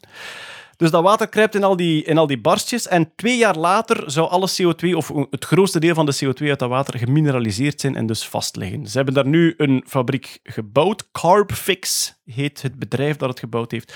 Hun doel nu is 4000 ton per jaar. En de kostprijs van de fabriek is 15 miljoen dollar. Hoeveel is 4000 ton? 4000 ton, Ja, allee. ongeveer 4000 ton. Dat weet ik. 4 miljoen kilo is dat? Ja, dat weet ik. Maar allee, is dat... Is dat ja, Maakt dat een er- verschil? Maar ja, ja, tegenover andere oplossingen of zo, is, moet ik daarvan Dit- overvallen? Of? Nee. Hoeveel Ah, bomen? Nee, dit is een proof of concept. Wat ik bijvoorbeeld, eh, wat ik bijvoorbeeld een handige eh, rule of thumb vind, als je, als je een ongeïsoleerd dak isoleert, dan bespaar je een ton per jaar. Oh. Ja. Maar ik kan het wel iets depressiever maken. Ik denk dat de prijs voor 1 ton CO2 op de internationale markt iets van een 20 of 30 euro is. Wat? Ja. Oh. Wacht, dat moet je even opzoeken, want het is heel lang geleden dat ik nog gekeken heb. Maar dat heeft heel lang zo tussen de 15 en de 20 euro, maar als er iemand eens kan kijken, de prijs van een ton CO2 op de internationale De, markt. de ehm, vergelijking die ik gevonden had, was als die fabriek een jaar draait, dan eh, neemt het in totaal drie seconden van de werelduitstoot van CO2 uit de lucht. Oké. Het is, eh, het is ondertussen al 50 euro. 50 euro, oké. Per ton. 50 euro per ton. Maar ja, dus 4000 ton. Dus we zitten aan ehm 200.000 euro per jaar aan CO2. Aan de huidige prijs wel. Hè. En de kostprijs van de fabriek is 15 miljoen Ja, dollar. dus dat is eigenlijk niet veel. Nee, hun bedoeling is ook echt om te zeggen: van, kijk, dit is het begin, dit is de start. Laat ons dit nu bouwen, kijken hoe het werkt, laat het ons verbeteren. En zij hopen dat er nog veel marge en scalability op zit. Ja, juist vragen, is het schaalbaar? Eh, ja, zij- Maar het is wel IJsland, jonge grond en dit en dat, dus we kunnen dat niet overal doen. Nee, kan zeker niet overal, maar zij zeggen we hebben nog heel veel uitbreidingsmogelijkheden en zeggen zij er is heel veel basalt op de zeebodem. Dus als we erin slagen Ah. om een booreiland te bouwen dat het Ah, ja. omgekeerde doet, eh, een booreiland dat eigenlijk CO2 opzuigt en dan in die basaltlagen duwt, ze kunnen het zeewater ook gebruiken om er de CO2 in te doen. Maar dus, dat zijn echt open vragen en ook hier Ja. weer heb je de optimisten en de pessimisten. Je hebt de pessimisten die zeggen van tof trucje, maar vandaag de dag is het eigenlijk financieel onzinnig. Ze zeggen ook, die fabriek die eh, compenseert 850 auto's. Ja, ja, kijk. Ja. Dat is een heel klein Luister. Vlaams dorp, is dat, hè? Ja. Ja. Maar het klinkt wel... auto's compenseren ook andere dingen natuurlijk. Dus, eh, Nou ja, dat is waar. ja. Het klinkt wel proper. Ja, ja, inderdaad. Nu, maar het is, het is ook weer... Enfin, het staat nu op de ideale plaats, waar dat de energie gratis uit de grond komt. Mhm. Maar stel dat je, dat je dat op een andere plek bouwt, Ja. dan heb je ook weer energie nodig om je filters aan te drijven. Ja. En als dat ook weer uitstoot, ja, dan zit je daar met een heel, heel gek verhaal. Dus Ja. op dit moment is het eigenlijk zowel financieel als praktisch onzinnig. Maar zij zeggen zelf, het is een eerste stap van een industrie die we absoluut gaan nodig hebben, die we, die we verder moeten uitbouwen. Carbon Ja, fix. Maar, maar financieel, ehm, de prijs van, ik ben een beetje aan het opzoeken geweest, de prijs van een ton CO2 was een half jaar geleden nog maar 40 euro. Ja. Zo heel lang 5 tot 10 euro geweest, maar het is nu echt wel omhoog aan het gaan. Dus Ja. misschien dat over twee, drie jaar ineens wel financieel interessanter wordt. Ik, weet, niet wie dat die prijs bepaalt of zo, waar dat, dat vandaan Dat is de vraag, dat is de vraag en aanbod. Eigenlijk bij de, ik denk met, met Kyoto hebben ze gezegd: kijk, we trekken nu eh, van onze huidige uitstoot naar een nuluitstoot in 2050, denk ik. Trekken we een soort rechte lijn naar beneden. En ehm, iedereen die over zijn limiet wil gaan, die moet elders CO2-rechten aankopen. En dus het is vraag en aanbod dat bepaalt hoeveel dat eh, kost. ik, ga dat, ik ga dat in mijn Secret Santa steken dit jaar. Zo voor 50 euro een ton CO2. aan iemand. ben niet over budget gegaan.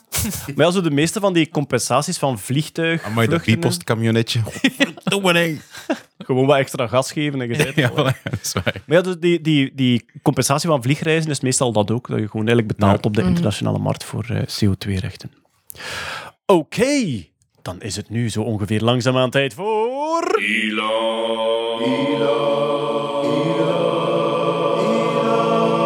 Musk News. nieuws. Ja, ik denk het belangrijkste nieuws uit Muskland. Deze keer was toch de Inspiration 4-missie. Eh, met de Crew Dragon, met een SpaceX-raket, zijn er vier ruimtetoeristen zowaar naar de ruimte gegaan. Dus vier burgers. Die hadden wel een beknopte opleiding gekregen, maar de ship flies itself. Dus er was geen piloot aan boord. Het was eigenlijk een soort onbemande ruimtemissie. En in plaats van eventjes omhoog en naar beneden, zoals eh, Branson en Bezos gedaan hadden, is dat ding drie dagen lang in een baan rond de aarde geweest. En dat is toch een totaal ander genre van de ruimtetoeristen. En zo in, in heel de discussie, wie is nu astronaut of niet, vind ik, opent dat toch weer een soort nieuw dilemma. Dat zijn echt mensen die drie dagen in orbit geweest zijn. En goed, ja, ze hebben, ze hebben wel een beknopte training gehad. Ze hebben het schip niet bestuurd zelf. Dus eh, ja, daar kunnen dan zeggen van oké, dan zijn het niet helemaal astronauten. Maar het was ook een cool team. Het was eh, allemaal betaald door Jared Isaacman, een, eh, ja, rijke Amerikaan. En die had drie mensen meegenomen. Eén iemand daarvan die werd gekozen uit een soort loterij. Iedereen die doneerde aan een bepaald kinderhospitaal, die kon een plekje winnen. Ehm, en dan de twee andere plaatsen zijn ook nog mensen die meegevraagd zijn. Eentje daarvan, Haley Arkenaw, denk ik dat je het uitspreekt. Ehm, die heeft als kind eh, botkanker gehad en heeft een prothese, dus heeft een beenprothese. En zij is nu eigenlijk de eerste persoon met een prothese die in de ruimte geweest is. Dat we weten. ja, dat is, misschien had er ook al een alien met een tentakelprothese. Een astronaut dat dat heel goed heeft kunnen verbergen van NASA. Waarom doe jij je broek nooit uit, Neil? ik slaap zo. Dus eh, drie dagen rond de aarde gedraaid, ook allerlei experimenten gedaan en dan eh, neergekomen. in de Prachtige oceaan. foto's met het uitzicht dat ze hadden van op de poepdoos ook. Ze hebben een kleine koepel op de plek waar er ook gedefekeerd wordt. Oké. Ja, de doom. En daar, daar, ze hebben dan foto's van zichzelf met hun koppetje in die doom. Niet terwijl dat ze aan het kakken zijn, veronderstel ik. Maar ik vond het wel heel leuk Dat om te kijken dat dat het toilet is met het beste uitzicht ter wereld. Want je... Allee, to- toilet met Stel viel je voor dat er zo'n kakje zo achter is. En dan komt er binnenkort een raket om die op te pikken. Zo. Er zijn ook heel veel suggesties in de mailbox geweest na onze discussie, denk ik, twee podcasts gelezen over hoe noemen we dat soort Ja. mensen naar de ruimte gaan nu. We hebben al ehm, astronauts en astronauts gehad, vond ik een leuk Ja, voorstel. Scott Kelly zei zelfs, eh, Ja. let's call him astronaut. Iemand die ook zegt van, het, als we naar de etymologie kijken, heb je astro, dat betekent ster, en nautes komt van zeeman. Dus eigenlijk moeten we het Griekse woord voor eh, bezoeker hebben. En dat zou dan op ehm, astro episceptisch komen, volgens Oei, Google oei. Translate, dan zit het er ook niet. Maar ik vond Bart zijn voorstel eigenlijk nog het beste. Het is zo verschrikkelijk catchy en trendy dat het gaat aanslaan. Want Bart, een, een, een ruimtetourist, hoe zouden we die moeten noemen? Ah, het, zou een, het zou door een heel duur consultancybureau komen. Ja. Ja. Ik, denk, ik denk gastronauts, dat dat wel iets kan worden. Oh my god, Bart, ja. Ja, dat is het probleem. Betalen iedereen. Betalen. Gastronauts, ja. Gastronauts. Ik vind dat goed, maar dat is, oh, ik wil mijn ogen uitsteken. Zover zijn we nog niet, denk ik. Voilà, maar kijk, dus die ruimtemissie is tot een goed einde gekomen. En goh, allee, even van Team Musk uit. Je hebt daar die twee miljardairs die op de speelplaats elkaar zitten uitscheiden om recht omhoog en terug naar beneden te gaan op 12 minuten tijd. Ja. En ja, Musk stuurt ze gewoon drie dagen in orbit. Dat moet ik nu wel toegeven, dat vond ik best stijlvol. Hij heeft zeer weinig lawaai gemaakt tijdens heel die ruzie. Goed wetende wat eraan zat te komen waarschijnlijk. Ja. En dat legt heel die discussie ook volledig plat. Hij, was, hij was wel op zijn tenen getrapt dat eh, Joe Biden niet meteen had gebeld na de landing om hem eh proficiat te wensen. Dat heeft blijkbaar een paar dagen op zich laten wachten. Ah. Officiële ehm proficiats van de Amerikaanse regering. En hij vond dat not done. Tja, dat is dan weer jammer. Maar ja, bon, kijk, ja. Tja, zou die man kleine kantjes hebben? Nee, dat kan, Nee, ik, dat nee, dat kan, ik, me, kan ik me niet voorstellen. Er staat een documentaire over de missie, ik denk op ehm, Netflix, Netflix. ja. hè? En hoe heet ze? Eh, Countdown Inspiration 4 Mission to Space. Oké, en dat is dus de voorbereidingen van de missie. Ja, voilà, een beetje de, de, de, de- het corporate filmpje daar rond. hè, Ja, want het Ah, ook zij hebben een reclamefilmpje. Ah, ja. Allee, ja, dat is niet, het wordt niet zo aangekondigd, maar ja, je ziet ook wel, het is een commercieel gegeven, dus voilà. Ja. En daar zie je ook de binnenkant van de Crew Dragon. Ja, voilà. Je ziet een heel klein beetje, maar je ziet ook vooral zo de, een, een klein stukje van de cargo. En eh, een aantal Reddit-gebruikers hebben dan eigenlijk iets heel interessants daarin gezien, namelijk een rol duct tape. Duct tape. Duct tape, ja.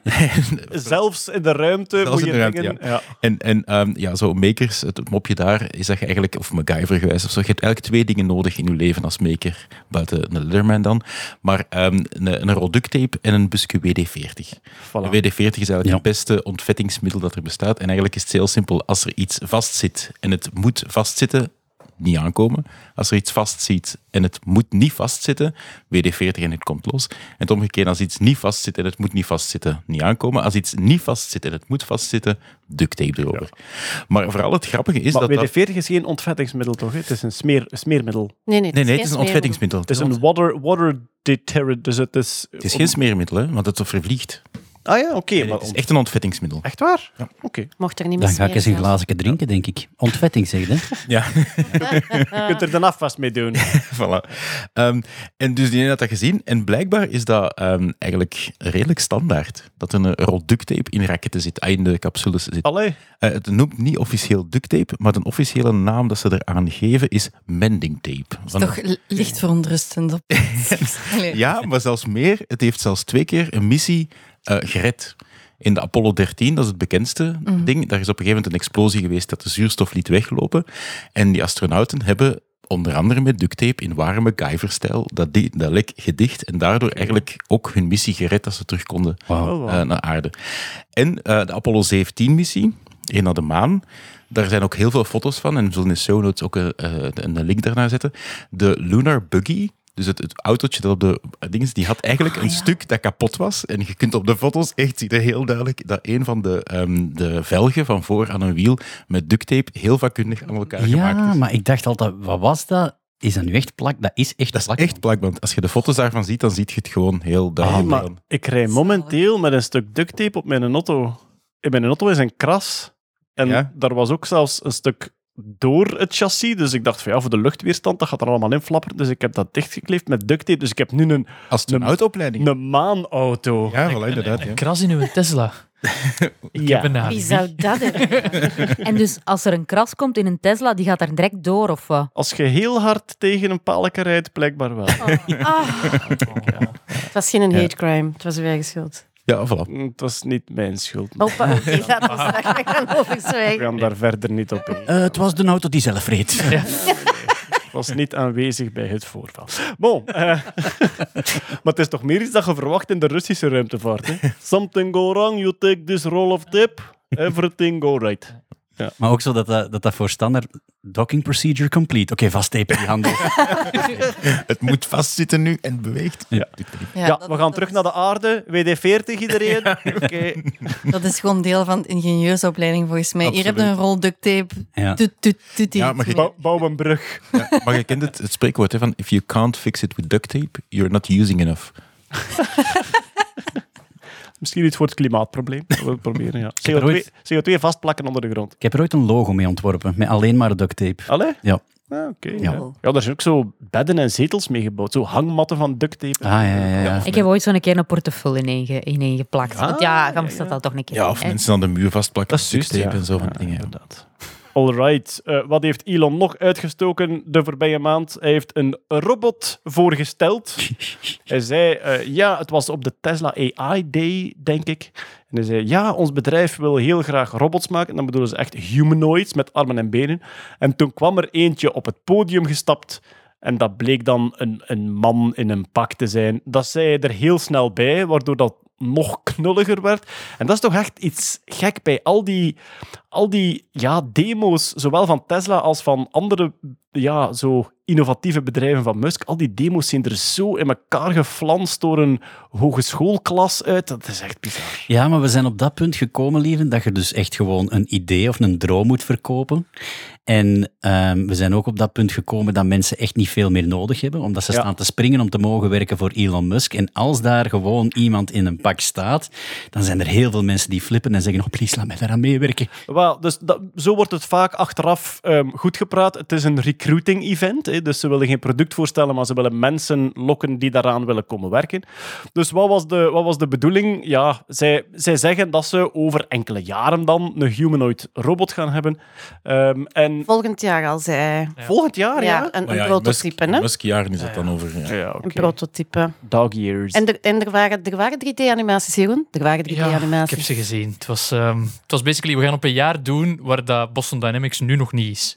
Ja, maar hij zegt wel, en daar volg ik hem natuurlijk dan wel in. ehm, ze kennen wel al iets van robotica, want elke Tesla wordt eigenlijk ja, mainly gebouwd door robots. Ze hebben gigantisch grave robots in hun... Ja, ja, maar een Dus robot van die dat actua- duizend keer dezelfde handeling moet doen, is Sure, sure, sure. dan- Dat, dat, dat wel. Want, dus hij zei van, ja, over actuatoren moeten we ons eigenlijk al niet veel meer leren, want dat kennen we. Ehm, en dan het ding over... eh, en dan het, eh, het ding over, over ehm, eh, self-learning robots.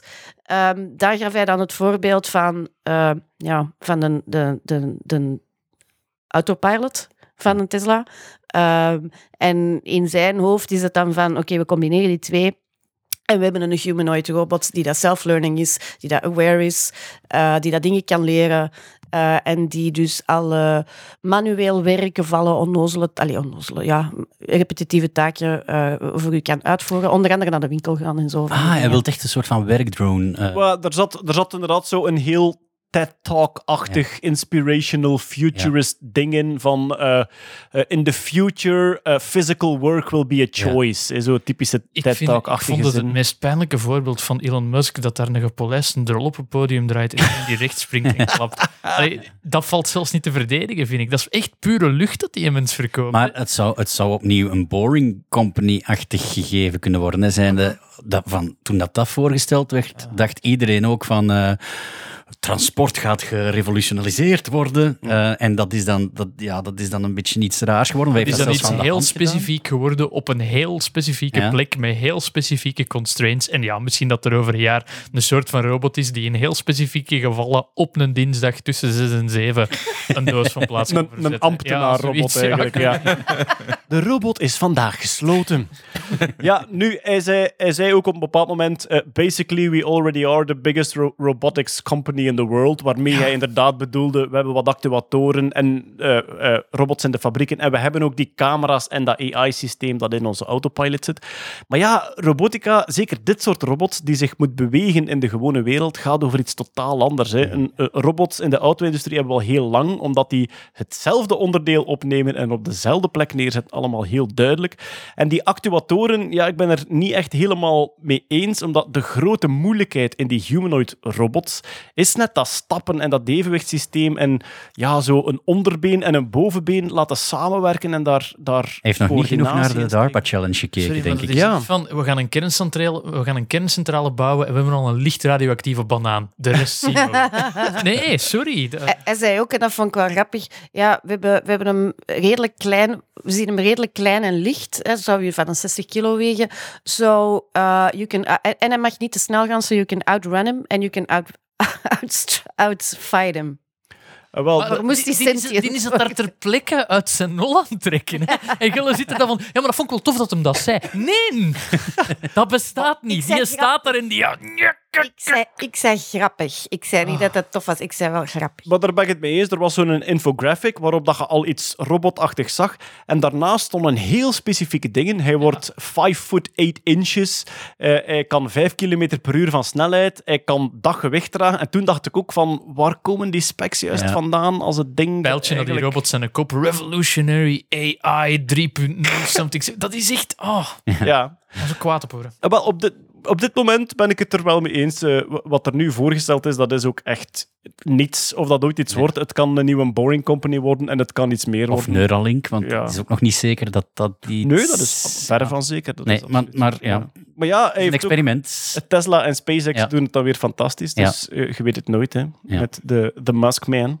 Bram van der Borgt heeft een eh, hele tekst geschreven naar aanleiding van Ja. onze vorige podcast, waar we het hadden ook over de Atlas. Het feit dat er in eh, Atlas en Spot van Boston Dynamics dat er heel weinig AI in zit. Wat is Bram van den Borg zijn, zijn titel nu ook al? Ja, Bram van der Borgt is professor robotica aan de VUB. Dat, Ehm, dat stukje gaan we op onze show notes sites publiceren wanneer Jeroen van zijn luie komt is in de juiste vorm giet. Voilà, want eh, Bram, ja, Bram heeft een heel goed zicht op waar, waar dat AI wel nuttig is, waar dat AI niet nuttig is. En hij legt ook in die tekst uit wat de grote moeilijkheid is om een humanoid robot te doen bewegen met de actuatoren en de manier van stappen enzovoort.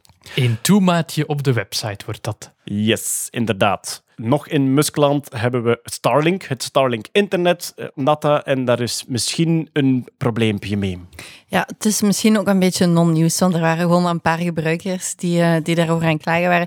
Maar met Starlink inderdaad krijg je, of, of je kunt dat nu be- beta testen, je kunt dat zelf aanvragen. Ik weet niet of dat in België ook kan. Maar Ik heb er eentje! Ah ja, je hebt er eentje. Dus dit ging over de gebruikers in, in de UK, of, of meer specifiek in persoon. Je hebt daarmee een, een klein Schotelantenneke. ja. schotelantenneke eigenlijk. En er was een gebruiker, je hebt al vaker outages eigenlijk, en dat je internet, dat je niet bereikbaar bent, dat internet niet werkt. En die zei, dat komt omdat die fucking duiven in mijn schoteltje zitten. En dan zijn er effectief experten geweest bij, bij Starlink die hebben gezegd van ja, dat, dat kan eigenlijk wel eens heel goed zijn, ja, dat, die, dat die duiven daar met heel veel plezier in gaan zitten en dat dat inderdaad zorgt, dat het daarvoor zorgt dat, u, Oh, ze, dat het interfereert met u. eh. ze gaan daar van die pinnen moeten inzetten. Ja, ik denk het, ja, ik denk het wel. Maar het, het is dus een beetje, ja, ja is, is het dat of, of ligt het bij Starlink en bij de satellieten? Maar sowieso, inderdaad, er zitten nog gaten in het bereik, wat dat Ja. ook Ja. basically in de deal staat van de beta-tester. Er zijn nog niet genoeg satellieten om constant internet te hebben. Mhm. Eh, Of dat van die duiven komt, dat weet ik niet. Ja, ik zal eens kijken als ik een e-mail open of het er gewoon staat. Dan zou het kunnen. Dat, is dat, een is wel, ja. dat is wel cool dat je e-mail via postduif komt eh, op een of andere gekke manier. Dat is, dat is ook een uitgewerkte eh, Wikipedia-pagina voor een netwerkprotocol. ehm, data over Klopt. Pigeon. Ja, en dat gaat heel, Ah, ja, dat dat is is heel juist. snel, hè? Ja. Data over Pigeon. Hoeveel, hoeveel USB-sticks kan een duif dragen en hoeveel ja, terabyte kunnen overbrengen Serieuze via bandbreedte, duif? hè? Ja, Ja. Wat, de bandbreedte van de duif is, ja, Ja. inderdaad. Ehm, i- goh, er zit ergens een link in naar natuurkundige geschiedenis. Want toen, ehm, toen de ruis van de Big Bang ontdekt werd, dus de achtergrondruis van het heelal, ja, er stond een soort grote schotelantenne en die onderzoekers kregen een soort ruis binnen die ze niet wegkregen. En ze wilden natuurlijk een zo zuiver mogelijk signaal. Dus hebben ze er alles aan gedaan om die ruis weg te krijgen. En één van hun theorieën, dat staat ook zo in die paper beschreven, één van hun theorieën was dat de ruis veroorzaakt werd door een wit dielektrisch materiaal achtergelaten op de schotelantenne door duiven. Kakka. Dus duivenkak, ja, inderdaad. Dus als je 's morgens wakker wordt en je zegt, er ligt een wit dielektrisch materiaal op mijn wagen. Dat werd zo omschreven. En dan hebben ze dus heel die schotel gepoetst om te zien dat die ruis er nog steeds was. En dan hebben ze geconcludeerd, ah, dat is achtergrondruis in het heelal waarschijnlijk de echo van de Big Bang. Dus Dus ik heb hier voor niks die schot. ja, waarschijnlijk. Ja. We gaan nog eens terug naar eh, de ruimtemissie van Blue Origin van Jeff Bezos met de New Shepard, zijn raket waarmee ze dan eh, ja, omhoog en naar beneden gegaan zijn. Eh, die is nu als speelgoedraket te koop voor 69 dollar. Ja, 69, Nice. zou dat toevallig zijn? Dat weet ik niet. Eh, maar eh, die is te koop als speelgoedraket. En ja, ik weet niet of dat je u die vorm van die raket nog herinnert. maar dus die raket in speelgoedvorm van 30 centimeter. Gaan daar meer mama's dan kindjes kopen. De mama blijmaker. Mm, New Shepard. Eh, en blijkbaar, enfin, zo staat het toch op het internet, blijkbaar zit daar een opstijggeluidseffect in, waardoor die dus ook lichtjes trilt. Ja, ik wou het juist zeggen, maar heeft het een trilfunctie? Ja, dus dat je zegt van, en nu stijgt de raket op. Dus ja, eh, inderdaad. Dat uh, opent perspectieven. Dat is uw gsm. Dat is met een New Shepard. Nog gadgets. Er komt een Facebook-bril. Ja, is er al. Hij is er al. En Kurt, ik denk dat dat een, een zoveelste poging is om de bril met ingebouwde camera te Wel, lanceren. Ja, ja en nee. Het zou alle richtingen uit kunnen. Wat dat, wat dat het is, is eigenlijk Facebook heeft een bril uitgebracht met een camera en eh koptelefoon daarin eigenlijk. En die camera zit dan zo typisch Ja. naast, het, naast de glazen, zo aan, aan het eind van het steeltje. Ja, voilà, er zijn, eh, iedereen weet wel, eh, ik herinner zich nog Google Glass van vroeger. Glass Dat was, holes. ja, wat dat echt wel ehm, een schermpje was, dat projecteerde. Ja. Dus dat, dat kon echt beeld bij krijgen, met ook een camera en zo. Dat is geflopt en, en zo verder. Dan, ehm, wat dat erna gekomen is van Snapchat. Die hebben ook zo'n bril op de markt gehad, de Spectacles heette die, van Snap, de, eh, het bedrijf achter dinges. Zo'n gele bril met zo echt een ronde Zo'n camera. heel in de iconische ronde ja. glazen met zo'n camera kan langs de ene kant. Die eh, ook alleen maar kon filmen. Zo ja, snaps van x aantal seconden die dat dan rechtstreeks via Snapchat gepost konden worden en zo'n toestanden. En het is in die lijn verder dat je eigenlijk deze bril van Facebook eh, moet bekijken. Dat eigenlijk een samenwerking is tussen Ray-Ban en Facebook, geen sponsors. Nee, er ze wel- moeten ook niet proberen. maar die dus ook eh, camera en hoofdtelefoon eh, combineert en die dat eigenlijk kan filmen. Voilà, daar komt het op neer. Dus een beetje een hippere, eh, een, een chicere versie. Ehm, met eh, direct ook heel, heel veel kritiek daar ook op natuurlijk. Omdat, eh, net zoals Snapchat, dat is gewoon een inbreuk in de privacy. Want je kunt gewoon filmen. Nu, er zit zo'n heel klein ledje dat wit brandt op het moment dat je aan het filmen bent. Maar ja, wanneer draag je dan een zonnebril of een bril in de zon? Dus je ziet dat niet. En er zijn ook al verhalen van mensen dat dat gewoon afplakken. En, dat je dat dan, en, dan, en dan Facebook dat dan zegt van dat mag niet, dat is een violation of our terms. Ehm voilà, dat is zo'n beetje het ding. Maar het is wel deel van, van iets wat daar eh, mogelijkerwijs nog meer gaat komen. Omdat eh, zo, Facebook heeft een keer geprobeerd om de smartphone op de markt te brengen. Dat is niet gelukt. Eh, ze zijn bijvoorbeeld wel met die VR-bril, zijn ze wel ook op de hardware-markt. En het is zo'n volgende poging om te doen. Oculus is dat, hè? Dat zij, Oculus Quest is dat Ja. zeker, hè, Jeroen? Ja. Dat zij Oculus gewoon overgenomen? Ja, ze hebben dat gekocht. Ja, voilà. en, en je merkt wel dat zo binnen de, de, de smartphone-fabrikanten, bijvoorbeeld een nieuwe iPhone is aangekondigd en het is zelfs niet eens een puntje niet meer in onze lijst. Dus om maar te zeggen van die markt is een nieuwe feature, het, we zijn er. Ik denk dat je niet Ja. buiten goedkoper en onbreekbaarder en nog betere batterijduur en that's it, dat, dat ehm, zo Apple Watch of smartwatches en ze vermoeden, de analisten vermoeden wel dat zo richting brillen of, of richting nog meer dat soort dingen, dat wel de volgende stappen gaan zijn. Bijvoorbeeld Samsung is dat schijnt ook bezig met een nieuwe bril. Apple geruchten zeggen dat die ook met een bril bezig zijn. Dus Facebook is gewoon nu de eerste en heeft nu alleen nog maar een bril met een camera, maar zijn ook volgens insiders al aan het werken aan een augmented reality glasses. Dus wat dat- AR, ja. ja, waar dat je dus echt zo eh, bijvoorbeeld een echte projectie krijgt, maar dat je op een van de twee glazen eh, eh, richtingaanwijzers krijgt voor als je een route navigatie aan het opstarten bent. Zo echt zo de extra informatie over de werkelijkheid. Maar Zo in deze stap gaat het echt nog over Ja. stories filmen en posten dan. Ja, stories filmen, posten en ook, ja, je hebt gewoon Bluetooth-oortjes ook in hun bril zitten. Oké. Geweldige manier om meteen te zien wie dat er ambetant is. Toch? Ja, die mens met zijn bril. Als je een, voor mij, als je een Facebook-bril op hebt, dan ga je geen sympathieke mens zijn. Oké, ja, voor u is dat direct, eh, eh, hoe heet het? Conspicuous consumption. Absoluut. Dingen kopen om te laten zien dat je ze hebt. Boomer glasses. Ja, we hebben het eh, daarnet al gehad, eh, ja, bij Musk dan, over zijn robot, over de, laten we zeggen, Silicon Valley grootspraak. Eh, het is ook iets waar we het vaak over hebben, als, als de 3D-animatie bestaat voor het prototype en dat soort dingen meer. Maar er komt nu een rechtszaak aan, er komen eigenlijk twee mensen echt carrément voor de rechtbank omwille van Silicon Valley grootspraak. Heel veel investeerders lokken met grote praatjes waar achteraf dan niks van blijkt waar te zijn.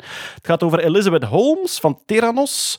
Eh Theranos eh, was vooral bezig met lab on a chip, denk ik. Hè? Eh, Theranos is een samentrekking van therapy en diagnosis. En zij beloofde eigenlijk, dat is toen aangekondigd met alsof dat Elizabeth Holmes de nieuwe Steve Jobs was. Het is een super interessante documentaire over The Inventor, dubbelpunt, Out for Blood. Sorry. Het is, En, en dat boek, Bad Blood, ja, ja, ja het, is, het, is, het is redelijk Amerikaans allemaal. Omdat ze bloeddruppeltjes analyseren in de chip. het- zij, zij beloofden eigenlijk machines waarbij dat je eh, met één of twee druppels bloed een volledige analyse kon doen, zonder dat dat naar een labo moest. Eh, het is echt ter plekke op zo'n machine. Wat bleek? Ja, die machines A, bestonden niet. B, de prototypes dat ze hadden, werkten maar half. En nu wordt Elizabeth Holmes en haar eh, investeringspartner Ramesh Sunny Balwani worden aangeklaagd voor, voor fraude. Ah ja, oké. Maar Elizabeth Holmes is toen ook, omdat zij, zij was een vrouw, zij was een succesvolle CEO van een groot bedrijf, ze was eigenlijk een beetje ja, de tegenpool van, van, van, ehm, van Steve Jobs toen. En zij is toen de lucht ingeprezen. En die documentaire gaat ook heel maar die deed ook over- zo van die, van die kooltrui. Ja, ja, ja. ja. Ze- gedaan. En die, die sprak dan zo'n beetje heel diep voor een vrouw. Dat was allemaal zo heel Ja, blijkbaar, Raar blijkbaar allemaal. sprak ze dieper om meer uitstraling te hebben. Ik moet wel zeggen, als je ze ziet spreken... Allee, het werkt wel. Het is, Nee, het is maar die, een- die stem klinkt toch ook heel Ja. raar. Dat is ook geen, het is ook geen... allee, bedoel, die had een, een PhD in biologie. Dat, dat is ook geen domme vrouw, maar dat is een van de eerste voorbeelden van een Silicon Valley bedrijf dat de lucht ingeprezen is en eigenlijk gebakken lucht verkocht heeft en heel veel investeerders dingen beloofd die dat er uiteindelijk niet waren. En waren er geen wetenschappelijke papers die dat dan uitlegden hoe dat ze dat gingen doen? Want met één druppel bloed... Allee, ik bedoel, Er was wel- sounds like... It's, it klinkt onmogelijk. Er waren papers rond, maar uiteindelijk hebben heel veel van de wetenschappers die in dat labo werkten en eigenlijk gepusht werden om van, ja, eigenlijk de helft van onze machines werkt niet dat hier staat. Ja, maar morgen voor de demo, doe dit of dat.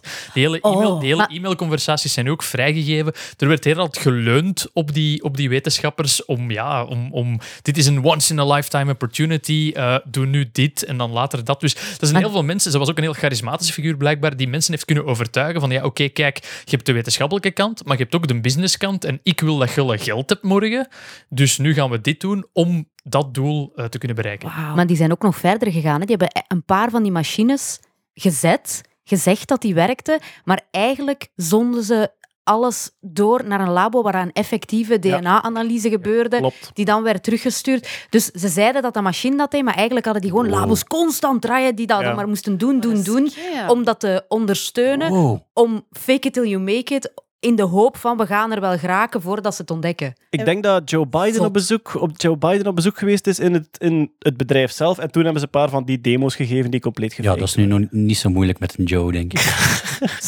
Je hebt Zeg- alles. En, en, En waar, over, over een uur is dat resultaat hier, hè? Oké. en waar riskeren ze? Denk- cel, celstraf en, Hoeveel? en, en zo waren ze- Dat heb ik nog niet opgezocht. Ah. Ja, ik weet dat jij de true crime... Ja, eh, sorry. ik veel tijd in de bak. Ze krijgen geen stuk taart. De andere die ook eh, voor de rechtbank komt is eh, Trevor Milton. Compleet andere zaak natuurlijk. Van eh, Nikola. En Nikola was ja, een beetje tegenhanger van Tesla, die ook elektrische vrachtwagens wilden maken. Dus ja, Nikola is de voornaam van Nikola Tesla. En dat was een beetje concurrent. En die zei: Wij gaan eerder elektrische vrachtwagens maken dan Tesla. Niet te verwarren met Nicola Brussels, onze sponsor van drie maanden geleden. Inderdaad. Totaal verschillend bedrijf. Ja. Maar die heeft dus ook, eh, ja, die heeft ook prototypes getoond en, en veel te rooskleurige eh, onderzoeksresultaten. En gezegd van, we zijn er bijna en het komt allemaal goed. En dus ja, die is ook door de mand gevallen en ook daar komt een rechtszaak tegen. Elon Musk zijn tijd komt nog. Het gaan de robots zijn die hem nekken. Kom op. Ziezo, dat was het Musk-nieuws voor deze maand. Wat hebben we nog staan? Jeroen, Satoshi Nakamoto heeft een standbeeld gekregen. Ja, zeker. In Hongarije. Maar niemand weet hoe die eruit ziet. Ja, inderdaad. Daarom hebben ze het standbeeld ook gemaakt als een soort van een figuur met een hoodie, met een soort van gouden gelaat, waarin iedereen zichzelf kan gereflecteerd lieve, We zijn allemaal een beetje Satoshi Nakamoto. Ik heb het standbeeld gezien en het lijkt niet op Mark Eiskens. Wel ja, dat is de grote fout die ze gemaakt hebben. Maar eh, van Mark Eiske staat er al een standbeeld in het, eh, het, het, de Senaat. Ah. Het staat op een stenen plint in het Grave Graphisoft Business Park in Budapest. Dus dat zal er wel tussen een hoop eh, techbedrijven staan. En het is, eh, ja, het is daar gezet door de lokale crypto-community, die zeer enthousiast is. En eh, Thierry Baudet heeft zichzelf heel enthousiast gemaakt in de Tweede Kamer in Nederland. Vandaag is standbeeld van het genie. Het genie. Satoshi Nakamoto. En dan kwam er een of andere coke-geïnspireerde rant over Ja. hoe alle andere Kamerleden te dom waren om te snappen wat Satoshi gedaan had met de bitcoin. eigenlijk. Inderdaad, Thierry Baudet is een hele gekke man. Ja, en daar kwamen allerlei flarden. Goh, ik, ik denk dat hij weer Ayn Rand zitten lezen heeft. Ik denk het ook, ja. Ja, er kwamen heel erg Ayn Rand-achtige prestatie in. Het genie wordt niet gerespecteerd. eh, Ze bouwen de wereld. Ik dacht dat je zei I- AI-rand, maar dat is het niet. Wat was Nee, Ayn nee. Rand? Ayn Rand is, ehm Ayn Rand is een, een eh, ja, je zou kunnen zeggen, Russisch-Amerikaanse filosofe-schrijfster die dus eh, jong geweest is in ja, de slechtst mogelijke communistische tijden in Rusland, die naar Amerika gevlucht is en die daar dan een soort compleet tegenovergestelde ideologie beginnen beschrijven heeft van ehm, iedereen moet eh, presteren en is enkel verantwoordelijk voor eigen prestaties en eh, geen hulp aan mensen die achterblijven. En ja, heel neoliberale... De, ja, het, het boek dat, waar dat ze vaak... Atlas Shrugged. Ja, Atlas Shrugged is het boek waar vaak naar ge- gerefereerd wordt. Ik heb het volledig gelezen, omdat ik gewoon die, de mensen wou begrijpen die zo denken. Ja, bon, ik zal er misschien hier en daar vijanden mee maken. Ik vind het een oeverloos naïef boek. omdat het... Ik vind persoonlijk dat Atlas Shrugged, in mijn ogen dan, hè, en wie ben ik, maar bon, ehm, dat, dat, dat het objectivisme is eigenlijk, de, de, zo noemden ze de filosofie. En pas op, Alan Greenspan bijvoorbeeld was een vroegere leerling slash vriend van haar. Dus die hebben echt wel invloed gehad op de wereldeconomie. Maar eigenlijk, dat boek gaat ervan uit, iedereen heeft in zich de immense drang om te excelleren en te presteren. En iedereen wil zich doodwerken om het hoogste te bereiken. En dat is wat de wereld bouwt. En al die sukkelaars die daar niet in willen meestappen, die zijn dead weight en die moeten overboord smijten. En Dus eigenlijk zitten... Je zit een beetje met een ideaalbeeld van de menselijke psyche. Als je iedereen maar aanspoort om zo hard mogelijk te presteren, dan kom je in een soort paradijs terecht. En dat doet mij vaak denken... Ik vind dat dezelfde denkfout als het, ehm, het hele extreme communisme. Als je zegt van ja, iedereen moet ehm, presteren wat hij kan, maar enkel nemen wat hij nodig heeft, gaat er ook uit van een soort ideaalbeeld van de menselijke psyche, alsof dat iedereen daartoe in staat is om keihard te werken en dan te denken van ja, ik neem maar een klein deel terug van wat ik gepresteerd heb, want de rest is voor de andere mensen die achterblijven. Dus... Allee, ik heb Atlas Shrugged met veel interesse gelezen en ik vind het oeverloos naïef. In het, Eh, boek, in het, eh, het, het game Bioshock about Andrew Ryan, eh, een beetje rijmend op Ayn Rand, onder water de perfecte maatschappij, gebaseerd op de ideeën van eh Ayn Rand. Ja. Bioshock. Maar ze Ah, is, aanrader. ze is als schrijfster immens populair in Amerika vooral. Ja, eh, Trump was er ook overal aan het, over aan het tetteren, maar die heeft hoogstwaarschijnlijk het boek niet eens gelezen. Eh, er is ook een film van gemaakt, maar dat is, dan maar dat is dan maar een fractie van het boek. En blijkbaar in heel veel start-ups in Silicon Valley zit Ayn of Rand ergens in de naam eh, eh, verstopt. Dus dat is echt zo'n soort idolatrie. Maar ja, ik moet nu wel zeggen, persoonlijk, Atlas Shrugged lezen vond ik wel boeiend. Je moet er je doorworstelen, hè, want dat is echt... dat- bij momenten is dat zo pathetisch en drammerig. Je moet er je doorworstelen, maar het geeft je wel een beeld van hoe zij denken. Ja. Ik heb dat boek niet gelezen. Ik heb ook de eerste Bioshock niet gespeeld, maar wel de laatste Bioshock, eh, in, eh, Bioshock Infinity. En effectief, dus dat is een wereld, dat is een soort van utopia, ge- gebaseerd op geconstrueerd, zeer eenvoudig geconstrueerde regels. En dat herken ik er ook wel in. Met, allee, aan de hand van hetgeen dat jij nu zegt, Lieven, zijn de, het idee dat de mens ook maar een soort van machine is die dat efficiënt, allee, die dat kan functioneren die dat consequent kan functioneren om te beginnen, die dat efficiënt kan functioneren. Ja, het is, het is een- dat klinkt inderdaad als een heel naïef... eh, Kom op jongens, en nu ja. doen we met z'n allen een lijn. Ja. Een lijn wetenschap. Sorry. Jonge luisteraartjes. hè. Ja. Voilà, kijk. eh, Satoshi standbeeld opgericht in Hongarije en het lijkt niet op Mark Eiskens. Ehm, verder, de... Ja, goh, en ah, ik vind het zelfs moeilijk om de zin uit te spreken, Jeroen, maar daar Wat? gaan we. De allereerste emoticon is verkocht als non-fungible token. Oh, fucking. Allereerst emoticon, dat is dubbelpunt streepje eh, haakje toe en dubbelpunt streepje haakje open. Dat is dus het lachen. Ah ja, emoticon. Ja, ja, ja. Ja, dus die voor de kinderen die aan het luisteren zijn, vroeger moesten wij met leestekens onze emoji maken en moest je je kop nog draaien. Maar ik ben echt oud, ik doe dat nog altijd. Ik wou juist zeggen, oma Els doet dat nog steeds. Ah, eh, wel, maar dat is, dat, wa- dat is een van mijn vele damn, ik word oud momentjes met mijn kinderen. Toen mijn kinderen zeiden, "Ah, papa, uw emojis zijn zo 90s. Omdat ik nog met die, met die Ja. dubbelpunt haakje... eh, Ik heb, eens, ik heb eens in een bericht naar mijn moeder ehm, kleiner dan drie gebruikt om een hartje te maken. En die had echt zoiets van, ja, maar Jeroen, Ah ja, ik ook. drie, the fuck? Exact hetzelfde. Exact hetzelfde scenario. Maar dus die is, de eerste emoticons die zijn gebruikt op 19 september 1982 door Scott E. Fallman, een professor die in een bericht op het messageboard van de Carnegie Mellon University dat voorstelde, met het, met het addendum erbij.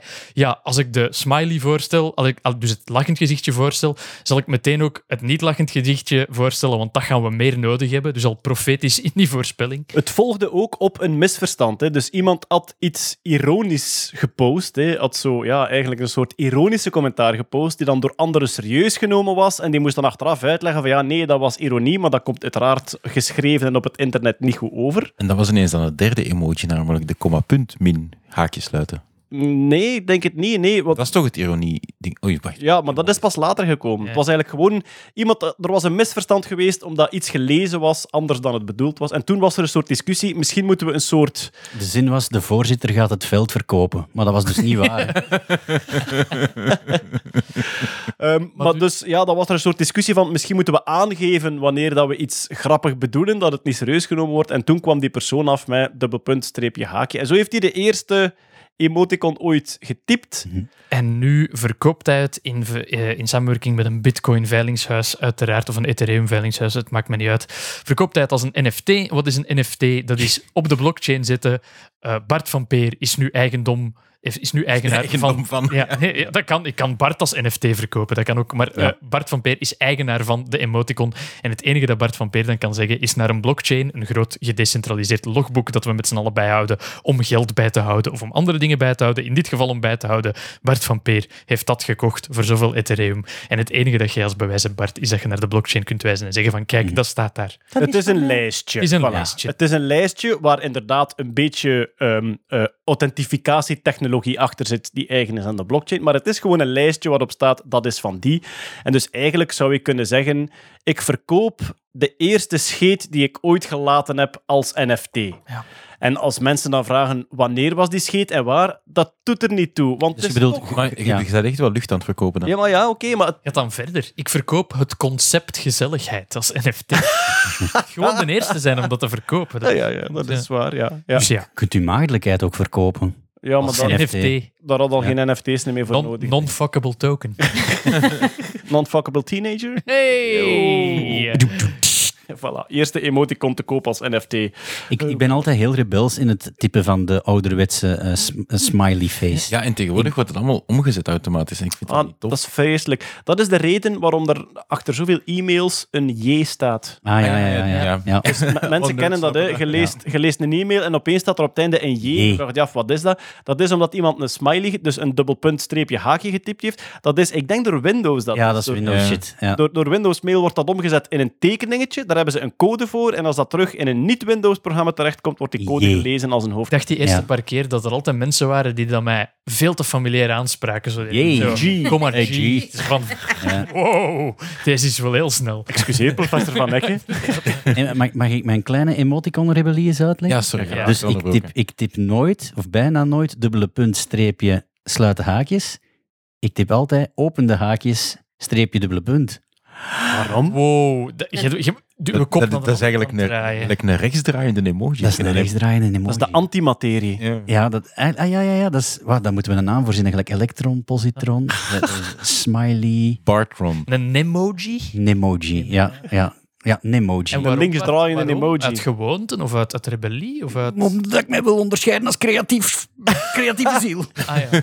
Maar ook omdat dan wordt het niet erkend door Windows-programma's. En dus Ah, kijk. het wordt nooit omgezet naar een... Misschien dat er een omgekeerde the was. system. This man's emoticons are uncrappable, sir. Maar je kunt daar dus ook een NFT op pakken dan, hè? Ah ja. Ja, voilà. Ah, dat is waar. Oh, Bart, word rijk. Verkoop de omgekeerde eh, emoticon als NFT. Tot nooit meer, vrienden, ik word rijk! Maar dat en dan Gastronaut, mannetjes kassa kassa. Ah, ja, ik ben hier aan het cashen. Ik heb Bart gekend nog voor hij rijk werd met het omgekeerde emoticon. Ja. Lieve wie? Van Peer. Alright, wat hebben we nog staan? Eh, NASA heeft een half miljoen dollar weggegeven aan allerlei projecten. Het ging vooral over Amerikaanse universiteiten. Een half miljoen dollar voor moon mining technology. Ah. Dus zij denken vooruit aan de permanent bemande basis op de maan, die er op termijn zou moeten komen. Ze zegt van ja, die zal grondstoffen nodig hebben, die zal vooral water hè, nodig hebben. Er is waterijs op de maan. En als je dat zou kunnen minen op een geautomatiseerde manier, dan kan je dat naar het base station brengen, kunnen we daar zuurstof uithalen, eh, eh, water van gebruiken. Ik denk dat we een, een, een jaar ge- Base Station. De base station. Ik denk dat we een jaar geleden hebben we het gehad over een manier om maangrond te bakken, dat je er op een of andere manier de juiste metalen zou kunnen uithalen voor constructie of zo. Een Ja. steen? Of een steen om... om... Waar onderzoek naar gedaan wordt, is een soort lijm waarmee dat je maanstof kan omzetten in 3D-printmateriaal. En dan dat ze zo grote bunkers zouden bouwen met eigenlijk ja, samengelijmd eh, maanstof. Maar dit is iets anders. Dit gaat echt om, om grondstoffen. En eerst de basics, eerst het water. En er zijn allerlei voorstellen. Dus in totaal een half miljoen hebben ze uitgedeeld aan verschillende projecten die erop werken. En eentje ging dus echt met twee onbemande rovertjes die automatisch rondrijden op de maan. Eentje zoekt waterijs en boort er uit de grond. En die laat dat dan in de andere, die heen en terug rijdt naar de basis om eigenlijk pakketjes H2O te gaan afleveren en dan waarschijnlijk te zuiveren en verder te gebruiken. Maar boortechnologie op een object dat in de buurt is van de aarde, zijn er al veel Armageddon-mopjes gevallen? Nee, nog niet. eh, nee. Ah. Nog geen... Don't wanna close my eyes. Heel goede technologie, maar die muziek, jongens. Van dat half miljoen is er inderdaad 400.000 naar Bruce Willis gegaan, eh, denk ik. Kun je goed boren, hè, kameraad. Hier. Oké, en dan eh, nog eentje hebben we hier staan. Eh, What Three Words is een website die, we- ja, die, die, die ik al een tijdje eh, gebruik ook. What Three Words is eigenlijk een heel simpel concept. Ze hebben de hele wereld, de hele planeet opgedeeld in stukken van 3 op 3 meter, denk ik. Ja. En elk van die stukken van 3 op 3 meter hebben ze een label van drie woorden gegeven. Zodanig dat je uw adres of uw locatie, het is vooral ontwikkeld voor eh, landen waar, ja, waar ze weinig straatadressen en huisnummers hebben. En stel dat je daar iets wil laten leveren, dan zeg je gewoon, ik leef op, eh, ja, ik woon op Tijger Dobbelsteen Palmboom. En een mens, zijn hoofd, is natuurlijk veel beter in het onthouden van drie termen. Zeker als je een soort verhaaltje van kan maken. Dan kan je dat gewoon onthouden en kan je courierdiensten, ook voor reddingsdiensten werd het voorgesteld. Je ligt ergens in een, on, ja, in een soort ja, onbewoond terrein of in een bos. Je opent je smartphone en die zegt je van ja, je ligt nu op eh, ja, drie woorden. Dan geef je dat door aan de reddingsdiensten, komen ze u halen. Maar er was een probleem mee, want in Engeland werd dat, dat systeem dus gebruikt voor de hulpdiensten. En er waren eh, een paar, of toch een hoop locaties, bij wie dat sommige woorden ehm, hetzelfde klonken. Het verschil tussen ehm, lasagne, banaan, apen en lasagne, banaan, open, wat dat je over een korrelige eh, eh, telefoonverbinding wel eens kunt meemaken, is een andere plek. Ja. Eh, en een van de, de grappige suggesties die ik nu online gezien had, was van oké, drie woorden is niet precies genoeg. We gaan het met vier woorden doen. En we doen het ook alleen maar met vier woorden uit de schuttingtaal. Dus er is een site, ehm forkingmaps.co.uk. Je schrijft het forking maps, Ja. maar als je het snel uitspreekt, klinkt het als fucking Forking. maps natuurlijk. En hoe schrijf je forking? Forking maps. Dus vier, F-O-U-R. ja, vier koning map, maar fucking map. Ja, als je het snel fucking uitspreekt. maps. En dan kun je dus eh, willekeurige plekken, het werkt alleen in het Verenigd Koninkrijk momenteel, aanduiden. En dan krijg je vier absolute scheldwoorden om de plek te beschrijven. Dus als ik bijvoorbeeld de City of London open doe en ik ga aan het, eh, de column van Nelson staan, dan staat er Lotion Hell Butt Plug Hard On. exact daar te beschrijven. Allemaal welkom voor het verjaardagsfeestje. Maar What Three Words vind ik wel tof. Ik denk dat dat gewoon whattreewords.org is of com. What three- we zetten het in de show notes op. Voilà, what, what Three Words. En dan kan je zo van je eigen adres, bijvoorbeeld ja, de, de, de toegangspoort naar mijn tuin, die ligt dan zo een beetje verborgen tussen een haag. En dan heb ik daar gewoon van opgezocht, dat zijn de drie woorden. En dan kan ik aan iemand doorgeven van, eh, ja, Reinhard. En wat zijn die drie woorden dan? Dat ga ik hier niet zeggen. We waren, nee, ik moet dat moet niet in de podcast, maar we waren, toen dat we bij u op bezoek waren en, en er zoveel mensen voorbij die poort eh, liepen omwille van het festival, die poort was aan het opengaan en er loopt zo'n gezin voorbij en die vader stopt, kijkt naar die poort die opengaat en zegt creepy. Hilarisch. is wel een creepy woord. Ja. Ja, ze, Dus, eh, ze- Creepy. Vooral omdat ze echt zo'n geluid maakt van... Steek allemaal jullie vingertjes door het tralies. De droogheid gewoon. Die zit dan van, raar. Ik vind dat wel een beetje gek, want met twee woorden heb je toch genoeg voor een positie op een eh, tweedimensionaal oppervlak. Maar dan denk ik dat er rap te weinig woorden zijn. Ja, dat is het. Hè. Ja, ja. Ah, omdat ze hun grid op drie op Ja, met twee woorden waren er te weinig woorden, ja, inderdaad. En ze hebben het ook wel zo gedaan dat, dat meervoudsvormen en zo, dat die altijd aan de andere kant van de wereld liggen, dat die niet te dicht uh, Ja, lap, als je dan hulpdienst bent. Ja, Shit, voilà. wees nou verkeerd. En dan nog gaming nieuws uit België. Er is een heel populair VR-game dat in België gemaakt wordt en dat is... Space Pirate Trainer. Inderdaad, Space Pirate Trainer wordt hier in België gemaakt door de studio. Is het Eye Illusions? Ik weet het niet juist. Eh, Ik weet dat- het ook niet van buiten. Door een Belgische studio. Ja, voilà. Eh, wordt eh, internationaal ja, wordt, goed gespeeld, goed verkocht. En die hebben nu een Arena-editie. Wat wil dat zeggen? Voor VR-brillen die niet met een kabel aan de computer hangen, kan je nu free roam spelen op 10 op 10 meter. Dus je zoekt u ergens een, een loods of, of zelfs in uw tuin, zou het kunnen, als er geen hindernissen zijn. Je gaat ergens gaan staan op een plek en dan kan je dus 10 op 10 meter echt rondlopen en schieten. Het beste moet nog komen, Bart. Uh-oh. Als iemand die je kent ook een VR-bril heeft, Ja. dan kan je gewoon op elkaar knallen. Dus dan zit je 10 op 10 meter. Ja, de ruimte waar dat je fysiek staat is leeg, maar in VR komen er allemaal muren en hindernissen. De, pers- de persoon tegen wie dat je speelt zit ergens anders in het doolhof. En zit dan niet in moet je dus- dezelfde 10 vierkante meter, want dan kan je ook wel letterlijk op elkaar knallen. Ja, die zitten wel in dezelfde... Ah, ja, ja, toch die? Ja, staat, ja, ja, die staat fysiek bij u in die 10 vierkante meter. Ik weet niet of het ook remote werkt, dat weet ik eigenlijk niet. Maar dus dan kan je eigenlijk rondlopen en dan eigenlijk proberen, ja, proberen zoeken en proberen schieten. Het lijkt een beetje op wat ze, wat ze in de park van Telenet doen. Ja. Geen sponsor, maar ze mogen altijd bellen. Eh, de park van Telenet is ook free roam, maar dan met Ja. meerdere onder elkaar. En wij Ah, zijn maar er dat is al... wel gevaarlijk. Da- daar zijn we al een keer gebotst, hè? Ja, Bart en ik, we zaten niet. Ja, we hebben een andere neus sindsdien. Ja, er was, er, er was een kleine glitch in, in, de, in de rendering en ik ben gewoon knallenbar. Heel af en toe gebeurt dat. Heel af en toe gebeurt dat. Maar, goh, dus, oké. Hoe, heet dat, hoe heet dat spel nu weer? Ehm, In de park? Iets met zombies. Nee, nee, nee, dat was nee, nee. niet met zo'n, dat was in een space met zo 2 tegen 2. Ah, ja, ja, ja. ja. Arena. Goh, die, mm, Je kunt daar een zombiespel spelen en dat ander. En dat ander, dat, dat is ander, zo... dat kunnen we opzoeken. Ik, ik zoek Dat ander... Dat een hele generic naam. Wil dat graag Misschien een sponsor. hè.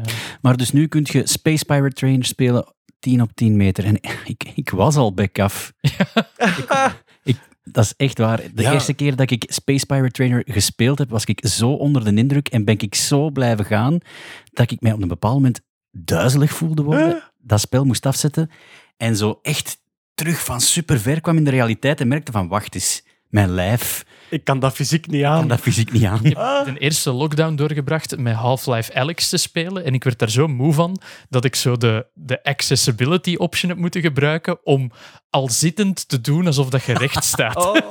dus, dat is voor mensen die dat, eh, minder goed te been zijn, kunnen instellen dat eigenlijk de zitpositie als staan geldt. En dan Ja, heb ik Ik kan die slider hier op bompa mode zetten. Maar ja, maar dat is echt inderdaad zot hoe, hoe hard dat je erin opgaat en hoe hard dat je eigenlijk op 10 vierkante meter eigen kapot krost. Om Ja. toch maar die andere te, dood te knallen of achter het muurtje. En het spelletje heet trouwens Nanoclash. Ja, het spelletje in de park eh, heet Nanoclash. En effectief, ik was ook echt... Ik had echt een cardio gedaan Ja. na die Nanoclash. En toen dacht ik bij mijn eigen... Ik denk, zoals vele mensen, heb ik het vaak moeilijk om mij te motiveren om in die fitness op dat fietsje te gaan zitten. Ik dacht, als ik nu een keer gewoon als sportclub elke week een uur Nanoclash ga spelen. Helaas zijn er wel veel geld aan kwijt, maar het zou wel goed zijn voor mijn conditie. Ja, en op, Full the brain en het lukt, hè. Ja, ja, ja Dat wordt, dat ja. wordt mijn quarter-life crisis. Hè. In plaats van zo'n home trainer te kopen waar ik twee uur op rij op een jaar.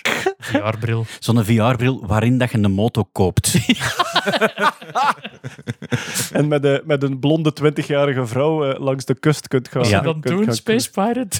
Space Pirate. Maar zittend, hè? Zittend. Moet precies wel aan veel knopjes draaien. Hè. Yeah! Mijn, mijn zoon speelt nu Gorilla Tag. Hola. En Oei. Gorilla Tag is... je Dat zit lijkt me in- inderdaad iets dat je best niet in tech doet. Ja, maar ja, je zit in de, in de VR-wereld en je bent een gorilla, maar je kunt je benen niet gebruiken, maar enkel je handen. Dus je duwt jezelf constant af op de grond en je kunt dan bomen vastpakken en op trappen omhoog gaan. Het is een gratis spel. Het is ook heel...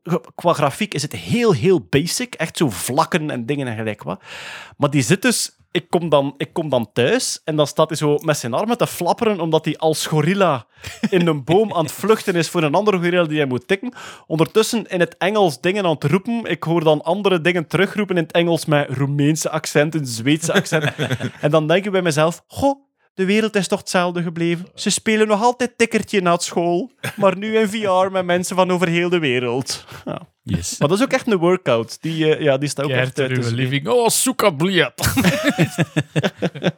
Zeg, mag ik eens even een noob-vraag stellen? Want ik, ik zie dan allemaal zo je hoogstjes oplichten en ik denk, ah, ik wil dat ook. Wat is tegenwoordig zo de, de, de VR-standaard die Wel, dat je Ik- moet dat hebben? Het is- net hetzelfde. Want Het is moeilijk. Ehm, de beste bril qua betaalbaarheid momenteel is de Oculus Quest 2. Daar heb je geen externe sensoren voor nodig. Want vroeger had je brillen voor wat je je kamer moest volzetten met sensoren, infraroodsensoren.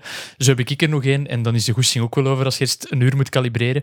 Oculus Quest, ik denk dat Lieven heeft er een. Eh, Er zijn camera's die in de bril zitten, die de buitenkant filmen, die daar hun positie mee eh, schatten.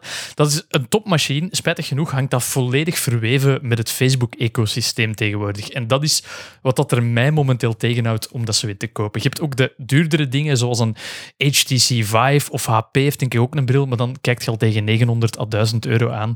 Terwijl zo'n Oculus Quest denk ik dat 299 is nu. Dus ja, geen sponsor. Ehm, ik vind het zelf heel Maar toch verkocht. ja, ik, ik, ik zou het zelf heel graag willen, maar ik krijg het niet over mijn hart om, om de volledige de Facebook Aan te En je gaan. zegt van dat dat in het Facebook-ecosysteem zit, maar die Space...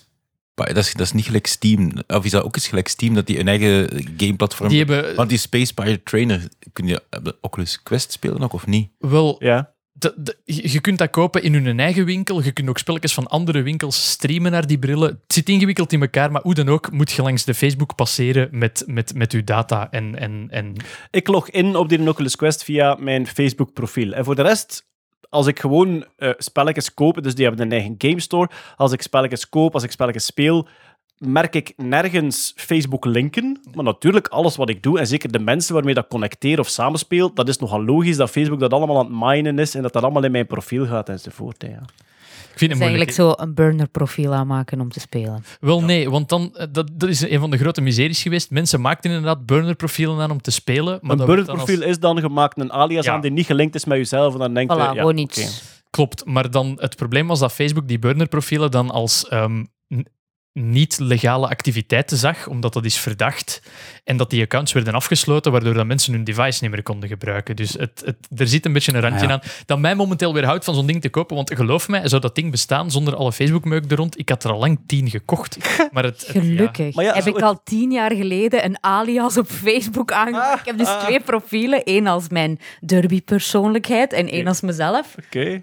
Eh, Wel, maar ehm, het, het gigantische voordeel... Want kijk, dat is inderdaad de, de afweging die jij nu maakt, Jeroen. Ja, puur technisch. ik Convenience. eh, dus Ik, heb nog, ik heb nog een oudere Oculus-bril die ook aan Facebook hangt trouwens, maar dat was nog voordat we ze waren overgekocht. En ik moet daar nu zo drie sensoren voor installeren. Tegen dat dat gecalibreerd is en je eindelijk op je stoel zit om te gamen, daar hangt ook een lange kabel aan dat ik met mijn computer moet verbinden, is de goesting ook over. Maar dat is het, hè. Give me convenience or give me death. En jij maakt nog de afweging en je zegt van, ja, het is...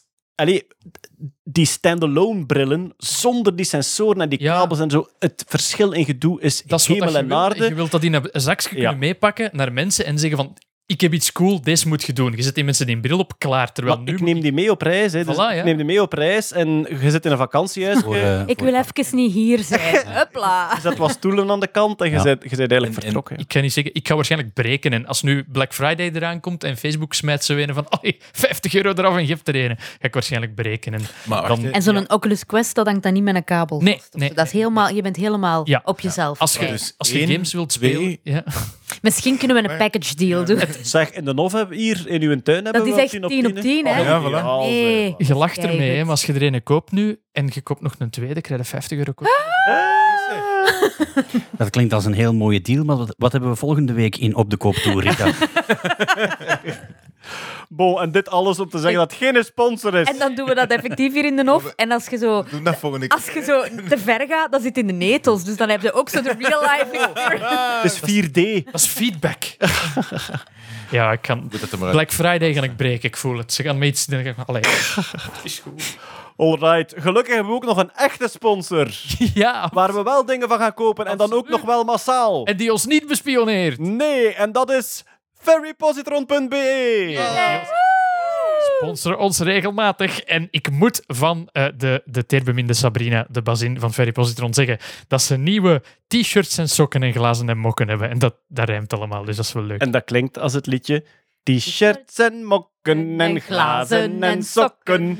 Kleedjes en truitjes voor heel kleine luidjes. V- voor de mensen die voor de eerste keer luisteren, Ferry Positron is eh, een winkel die daar zeer leuke geeky kledingstukken en accessoires verkoopt. Ik kijk even in hun nieuwe eh t-shirtencollectie. Ze hebben een DNA-sequencing kleedje. Eh, ze hebben een mierenkolonie t-shirt. Eh, ja, dat, dat moet ik hebben. Hè. Zilveren oorbellen in een hexagoonvorm. Dus, dus vergeet de grote hoops, ladies. Hexagonen is all the rage. Ja, we hebben in het verleden hebben we al veel. Ik heb vorige keer die eh, Glow in the Dark Dino t-shirt gekregen en die heb ik na drie maanden toch eindelijk eens moeten wassen.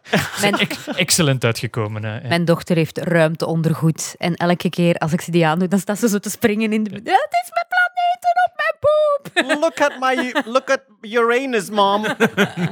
En ik heb deze tas.